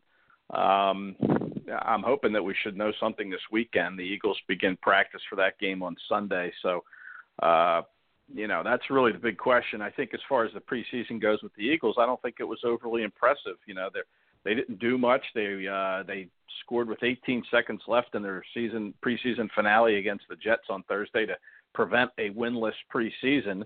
Uh, they finished one and three. There's just not a lot of jobs to be won on this roster, though. And the Eagles played most of the preseason without a lot of their key guys like Jason Peters and Darren Sproles and Alshon Jeffery and Brandon Graham. I mean, the list just goes on. They didn't have Wentz available, so uh, you know, to me, you know, the preseason really didn't reveal much uh, for the Eagles. I think that uh, it might take them a little while to kind of rev up that engine uh, to try to make another push to to get back to the Super Bowl. Um, just because the you know they didn't have a lot of guys to uh, practice this summer, you know, a lot of their key guys. So it might take them a little while to kind of scrape off some of that rust, and uh, you know they might not hit their stride until after a month or so of the season. Um, that's not a, a, untypical for you know a Super Bowl team. I know when the Seattle Seahawks went back to back years they won the first you know the first Super Bowl they won they came back the following year and they were three and three uh before winning nine of their last ten to get back to the Super Bowl where they lost to the Patriots. So um that's my impression of the Eagles. I know the Colts are big you know, big for you, Tom, since they're in your backyard. Oh yeah. I think with Andrew Oh yeah. Yeah, I think you have to be encouraged with Andrew Luck, right? I mean he uh, you know, he played in the preseason. He he, he got through it healthy, uh, and the Colts are ready to hit the ground running with him. And uh, you know they're in a tough division, so you know we'll see how uh, how things unfold for them. But certainly to have Andrew Luck heading in the season, uh, that is encouraging news for the Colts. And and then you look around the league, some things that are happening today. You know the the big trade of Khalil Mack to the uh, Chicago Bears. Apparently, uh, you know the Oakland Raiders are shipping him out. Jon Gruden, for some reason, has decided to cut bait with the best player in the NFL, the best defensive player in the NFL, and uh, trading him to the Bears. I think the for two number one picks, and then you, you look at the Buffalo Bills. They released receiver Corey Coleman today after they had acquired him in a trade from the Browns. A former number one pick uh, is back out on the on the street for someone to grab. I, you know, I mean, this is his.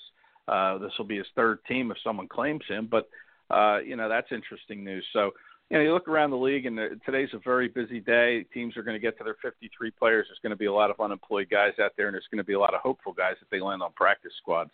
Um, it, it's going to make for a busy day. I know in Philadelphia, the general manager Howie Roseman is going to uh, meet with reporters around 4:35 to talk about the moves that the Eagles made. So what's the process? Maybe uh, take us behind the scenes uh, for those that don't know. Obviously, we know this is a elimination team. They got to get down to the roster. A lot of people are going to get cut especially those people that are on the bubble. Uh, what's the process as far as do they turn on their iPads only to find them to not work? Is that how they find out? Does their agents let them know? Do they get called in one by one by the coaches and say, "We're going to go in a different direction. Uh, we appreciate your time." Blah blah blah blah. How, what's the process of of letting or wrecking someone's dreams, if you will? It's it's a hard job, but it is part of the job, and it is part of being in a very competitive environment. Yeah, well, I think that that it's you know depending on the team. I know in Philadelphia they try to reach out and make contact with players personally and let them know. Um, sometimes they can't. Sometimes players leave their phones off and they don't want to hear the news, and then they'll turn it on, and maybe there's a text from an agent or someone with the team saying, you know, sorry you didn't make the team, or uh, you know, please uh, return your playbook, uh, you know, this afternoon, or you know, whenever they get cut. So uh, I know some teams might not be as personal maybe with that, and they might just have the agent inform them. Um, but I know in Philadelphia they do like to try to reach out to each player and let them know personally if they can. Uh, and then if they want to try to get them back to the practice squad, they'll tell them, listen, you know, don't go far. We're going to try to bring you back. Uh, I think practice squads have to be set Sunday by one o'clock. You're allowed to add up to ten players there. Um, but first, you have to clear waivers. Once you get released, any team can claim you for a, uh, I think it's a 12-hour period, uh, and then you know you can bring them back to a practice squad if nobody claims you. So, uh, you know that's kind of behind the scenes a little bit. I mean, teams do try to let them know they think personally, but you know it's a tough, cruel business, and you know uh, there's 90 players on the roster heading up to you know today, uh, and you have to be at 53. So that's 37 guys on each team that have to lose their jobs uh, in some form. So uh, that's a lot of players to contact personally and let them know, you know, via phone. So some of it's done by text, some of it's done through the agent. Uh, but they have to get their playbooks back to the team, so you know that's an issue too. So they'll they'll see the player once they return the the playbook. Well, absolutely, and, and you know certainly uh, it's it's always uh, uh, interesting to see those that, that that make it and those that don't. Because a lot of times, you know, a perfect example, our, our final game uh, was against the Cincinnati Bengals in preseason, but we also open up the season. And when I say we, I mean Indianapolis Colts. Uh, but uh, we uh, open up the we open up the season with the Bengals, but it's going to be a completely different uh, group of people on opening day than what it was on uh, the end of that day. And of course, a lot of people uh, were like, "Oh my God, Luck didn't play. Well, Luck didn't play because it was he didn't need to play, but also he did have a little bit of a sprain in his foot. I think he's good to go. I don't think there's any problems there. Of course, that's Luck. That's Andrew Luck, and it's just the, the talk of, of what's going on. Let's talk about some of the big news. Odell Beckham. Well, his dream came true, and he's going to be a, a New York Giant and a very wealthy New York Giant, as well as a very capable receiver and a, a what I would call a missing link, or maybe not even the weak link between Eli Manning and a very strong New York Giants. What are your thoughts about Odell Beckham cashing in? Yeah, OBJ. Uh, I think he's the highest paid wide receiver now. I'm not mistaken. Um, I but think yeah, he is. he, yeah, yeah, he. But you know, with him, there's always that maturity level. You know, uh, you know, I know these receivers can be prima donnas, and um, you know, and and he certainly is one of those. And I know Eli has tried to talk to him and calm him down a little bit and focus on the team. And remember when the Giants made the playoffs a couple of years, there was that big party boat that they rented down in Florida uh, instead of preparing for a playoff game, they're down in South Florida out on a charter fishing boat living it up. So OBJ was part of that. Odell Beckham, he was part of that crew that did that. So, you know, there's some off field stuff. You hope now that he's a little more secure with his financial situation. He's a little more business like the way he approaches, uh, you know, off the field stuff and the way he uh, acts in game uh, and he helps the Giants uh, go where they want to go, which is back into the playoffs and try to make one last rush at a Super Bowl for Eli Manning, who's not getting any younger, and uh, certainly the, the you know doesn't have a whole lot of time left, I wouldn't think. Um, so yeah, I mean he's a great piece to have in play for them. I think the Giants offensively have some really nice uh, additions or some, some nice weapons. You know, they have the tight end Evan Engram, and uh, they have Odell Beckham now. They have Sterling Shepard, another receiver, and they I think they've upgraded their offensive line. So yeah, the Giants are going to be a very good team, and they have a happy Odell Beckham, and uh, that's a good start going into the year. They ought to do a meme with him reaching out with one hand with uh, grabbing the big check. That's what that's what I think. well, yeah, you see a lot of receivers. Yeah, but you see a lot of receivers nowadays making those one-handed catches. You know, I know Beckham gets a lot of, you know, pub for that. I think it came on a prime time game and it was a heck of a catch. But you've seen some other great catches with one hand and receivers too, like Jarvis Jarvis Landry for the Cleveland Browns. If you're watching Hard Yep. Knocks, you you know you see that guy making one-handed catches all the time. I mean, he's just a tremendous uh, receiver as well. Excuse me, a, a receiver as well. So you know you're you're seeing more and more receivers being able to do that for sure. Well, so uh, also, uh, just uh, for those that are here in Indianapolis or fans of Indianapolis uh, Colts, uh, might remember Pat McAfee, which was one of the greatest punters we've had in recent memory. You know, he left Indianapolis Colts, basically retired, and went to work for uh, Bar Barstool Sports uh, as a podcaster and, and that sort of stuff. He has now uh, parted ways with Barstool Sports and is looking for an opportunity for a team to take a look at him. Uh, won't be the Indianapolis Colts. He does not feel like he would ever come back to the Indianapolis Colts for both personal and professional reasons. But Pat, do you think Pat McAfee still has what it takes to be a punter in the NFL? Huh. Well, I wasn't aware that he he left Barstool Sports and he wants back in. How old is he? Do you know? I don't. I don't know. Uh, and how long? Twenty-seven, maybe. Twenty-eight. Oh, how long has he? How long has he been out of the game? Three years, maybe. So. Oh wow. Well, well, sounds like he might.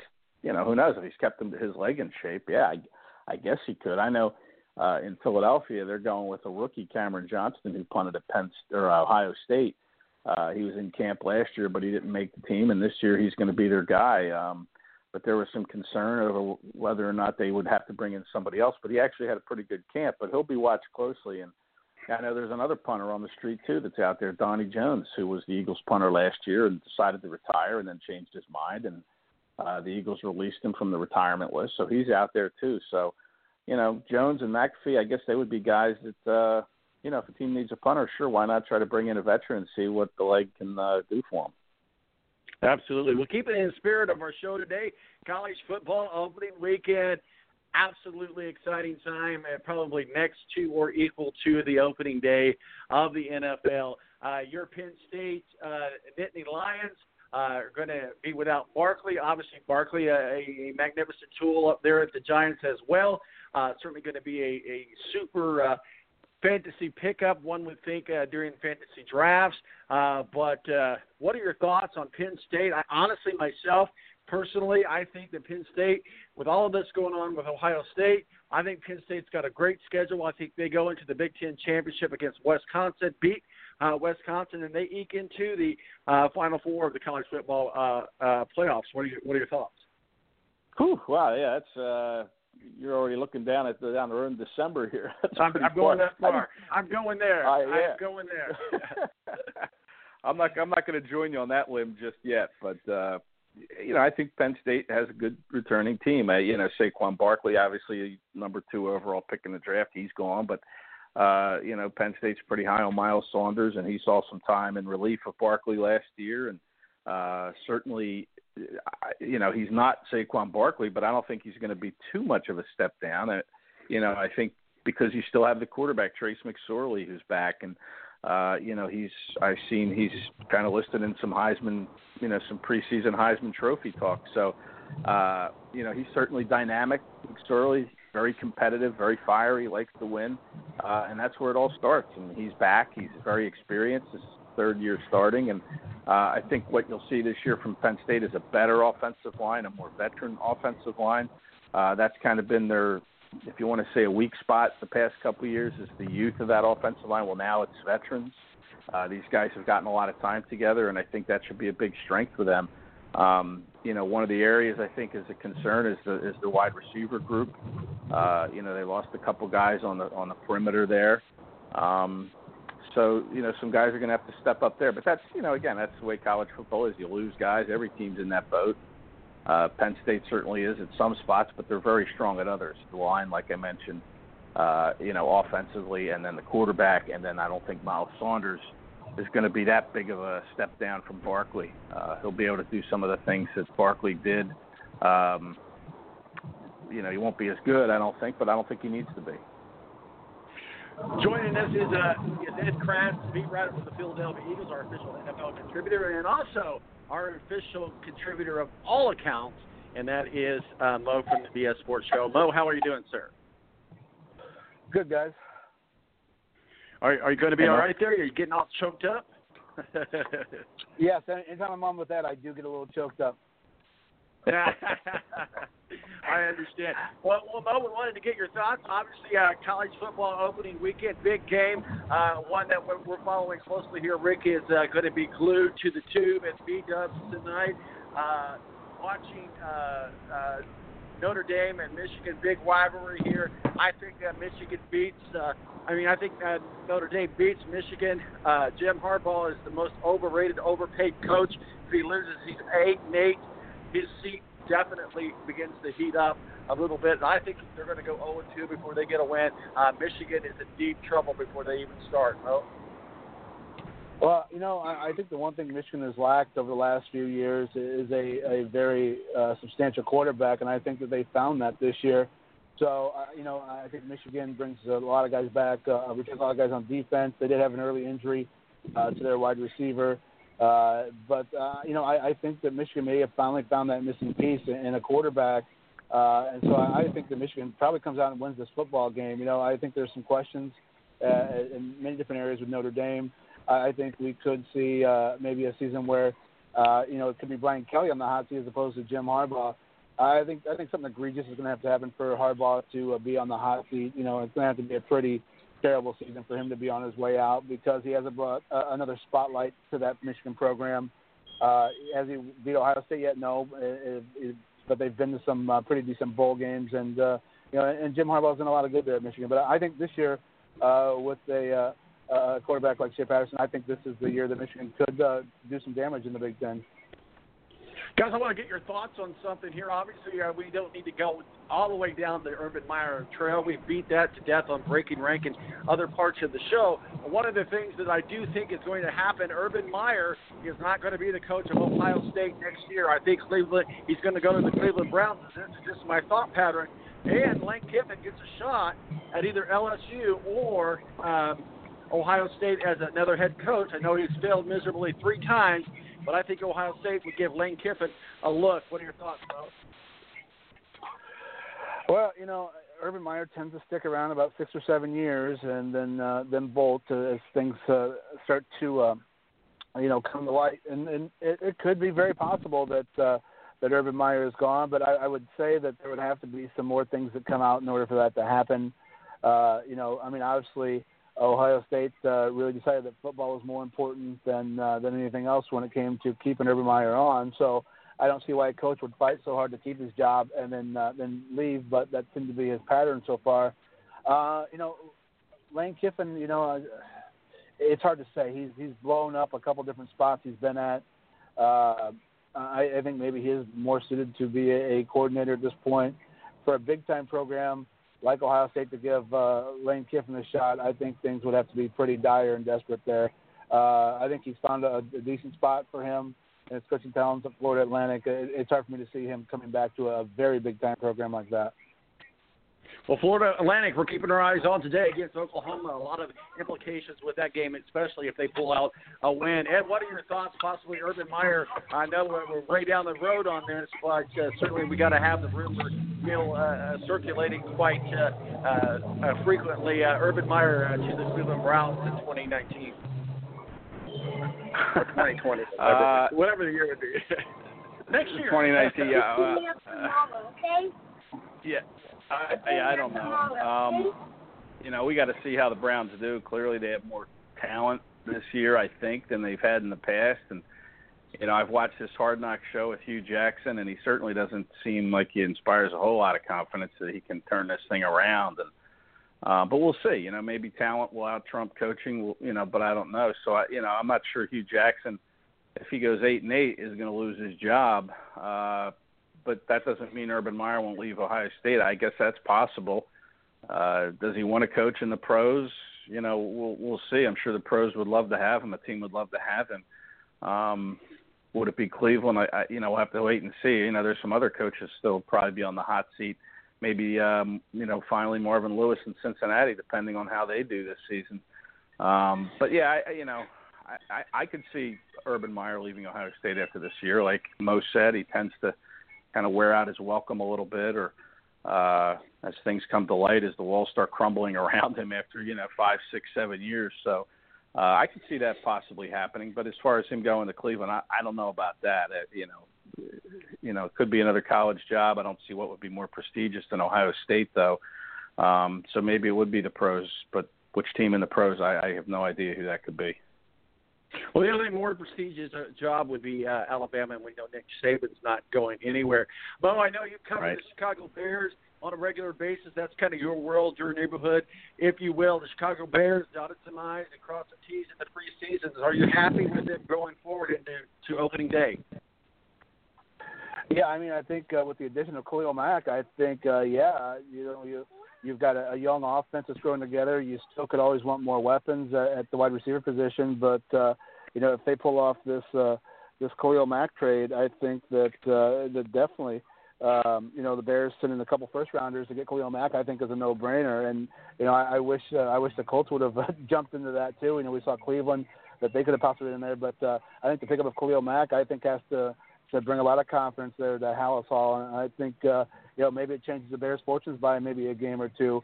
Uh, you got a very guy who's very vocal on the field, a guy who uh, is everywhere uh, making tackles, and I think that only steps up, uh, uh, you know, the level of your defense. Now he'll have to get acclimated to to their plays and their scheme, so I think it takes a few weeks. We hope that uh, Mitch Trubisky obviously takes another step forward.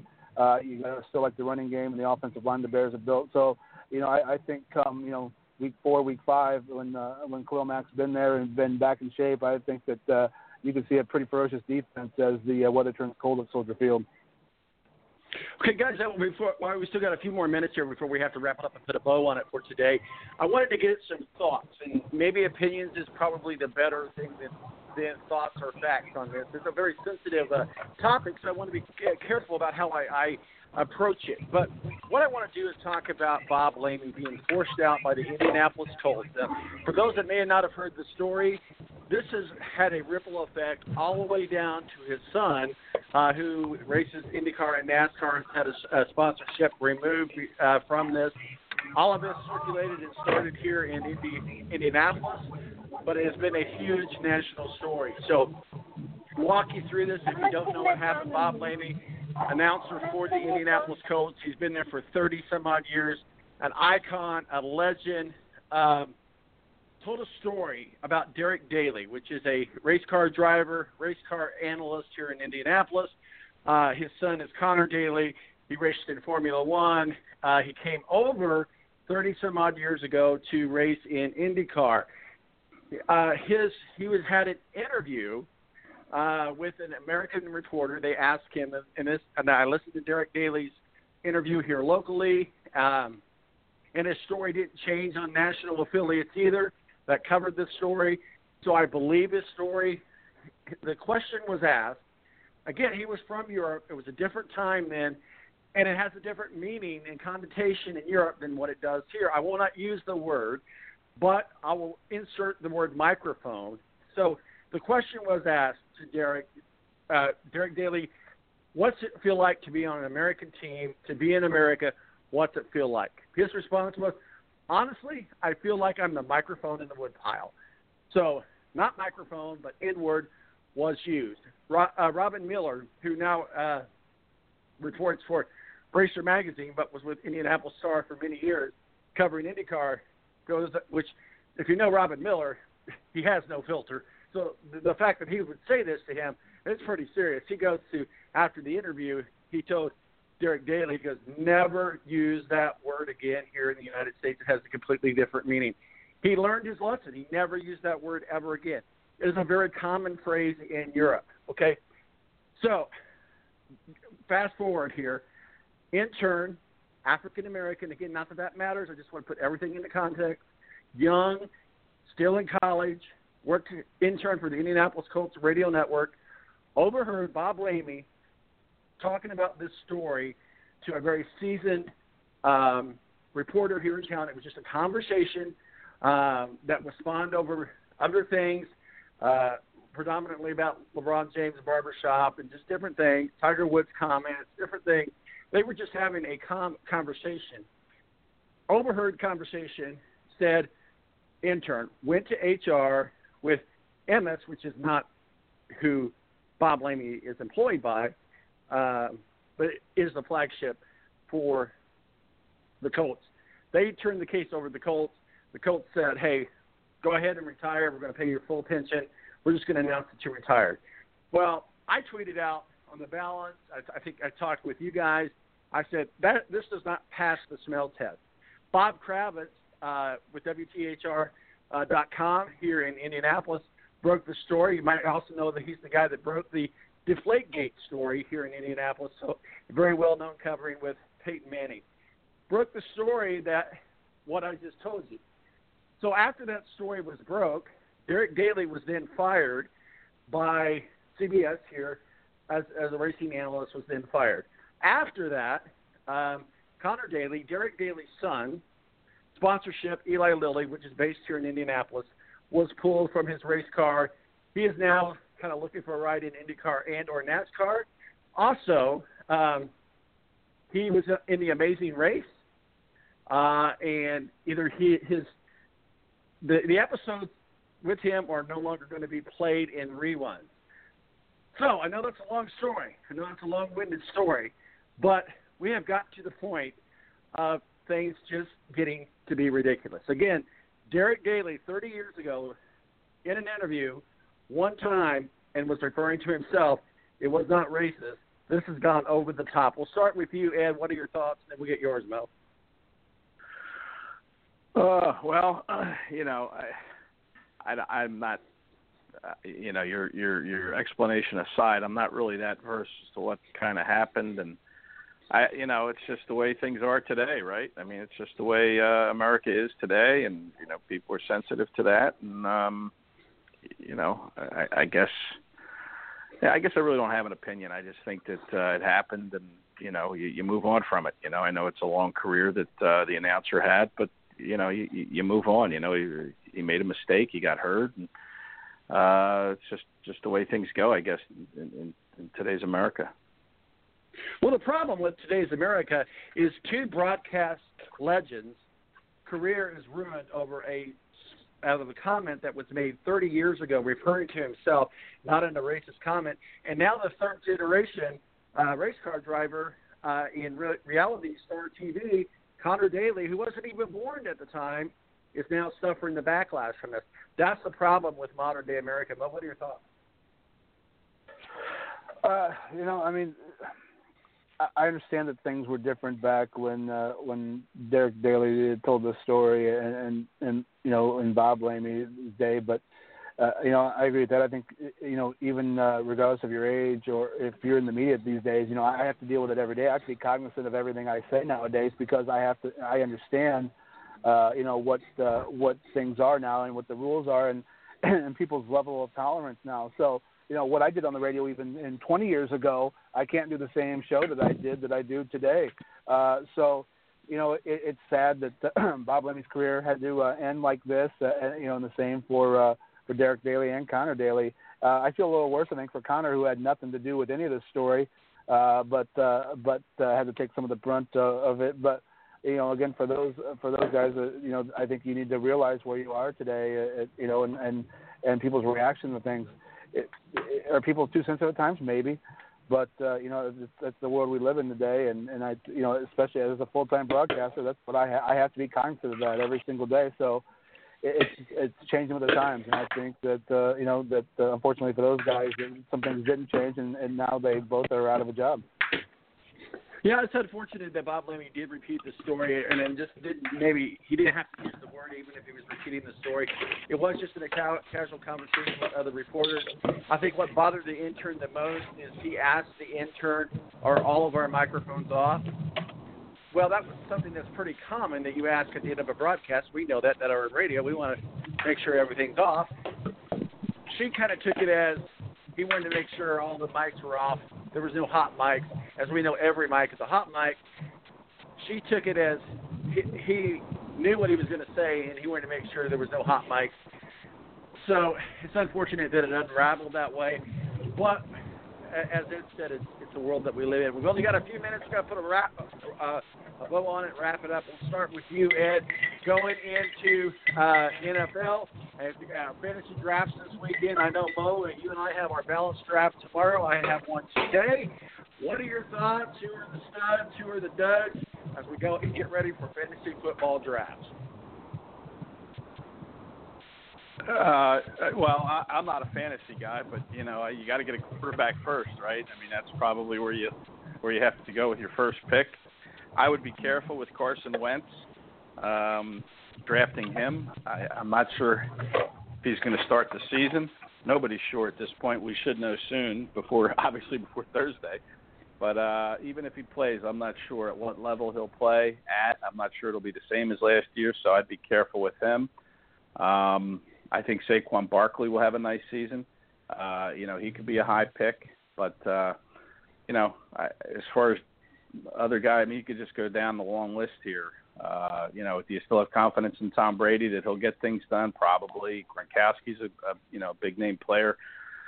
Uh, I you know busts. I, I'm not so sure. Bust. Dak Prescott would he be considered a bust if you drafted him? I don't know. Eli Manning, I think probably could have a good year with uh, a happy Odell Beckham. I think Odell Beckham should be drafted high. I think he'll have a great year. Um, but not being a big fantasy guy, I don't really you know have this list of guys to you know to to read off that, that would be busts or or, or uh, you know breakout guys. Mo, I know uh, you are in our fantasy league, and uh, we have draft tomorrow. So you don't have to tip your draft strategy, but going into uh, your fantasy football drafts, what are you looking at? Uh, I'm looking for value, you know, and I think a lot of times it, it, we know the NFL season just overall is a war of attrition, and I think I'm looking, uh, you know, to to stock up a good bench. I think that's where you see people separate themselves each and every year is when you're able to uh, to separate and uh, you know put uh, a good bench together. So I'm looking for some value picks in, in you know in some late rounds. And there are some Cleveland Browns on that list. You know there are. Uh, uh, a, few others from a few other teams. You know, there's a few sleepers I think on the Bears this year as well. Um, you know, there a, a guy who did very well for me in, in the past couple of years is a guy like Zach Ertz uh, at tight end. You know, people jump for Gronkowski and Kelce right away. I think uh, there's a lot of value in Zach Ertz, obviously from uh, from his performance uh, last year and especially in the Super Bowl. So, uh, you know, I, I think that uh, don't be don't be distraught if you don't. Uh, you know, get some of the number one guys at their position. I think the, the draft uh, could be pretty deep this year. Uh, and again, you know, look for look for value picks. If you can't get the number one and two guys, there's always great guys out there, and I, I think Zach Ertz will prove to be that uh, again this year. Well, guys, it's time for a thumbs up, thumbs down. Last week I was at the Indianapolis Colts game. Great showing. Got to see Luck run a little bit. Great win against the 49ers. They went 3 and 1 in the preseason. Uh, thumbs up or thumbs down? The Indianapolis Colts win nine games this season. Uh, Ed? Thumbs down. Too tough a division. Thumbs down. Still All right, trying Mo, to replenish that roster. Yeah. Mo, thumbs up, thumbs down. The Colts win nine games this season. Uh, thumbs down. I agree with that. The division's too tough, and I think the Colts are going to be absolutely uh, horrific on defense this year. Uh, even with the return of Andrew Luck, and if he stays healthy and gets protected, I still think you know you're in a situation like you were in the early years of Peyton Manning, where you're going to have to score 40 or 50 points to win the football game because the defense is that bad. Uh, so I say thumbs down. Well, you know, I am going to disagree just because I'm going to be a homer on this.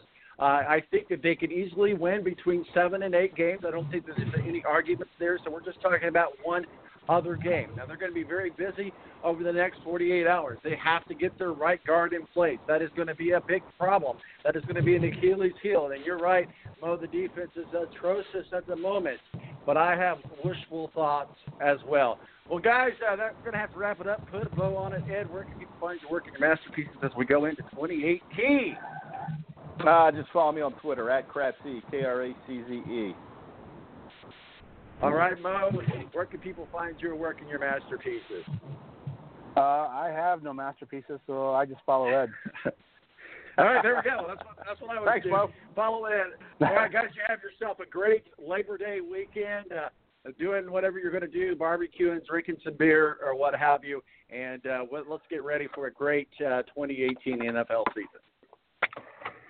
Thanks, guys. Thanks. Thanks, Mo.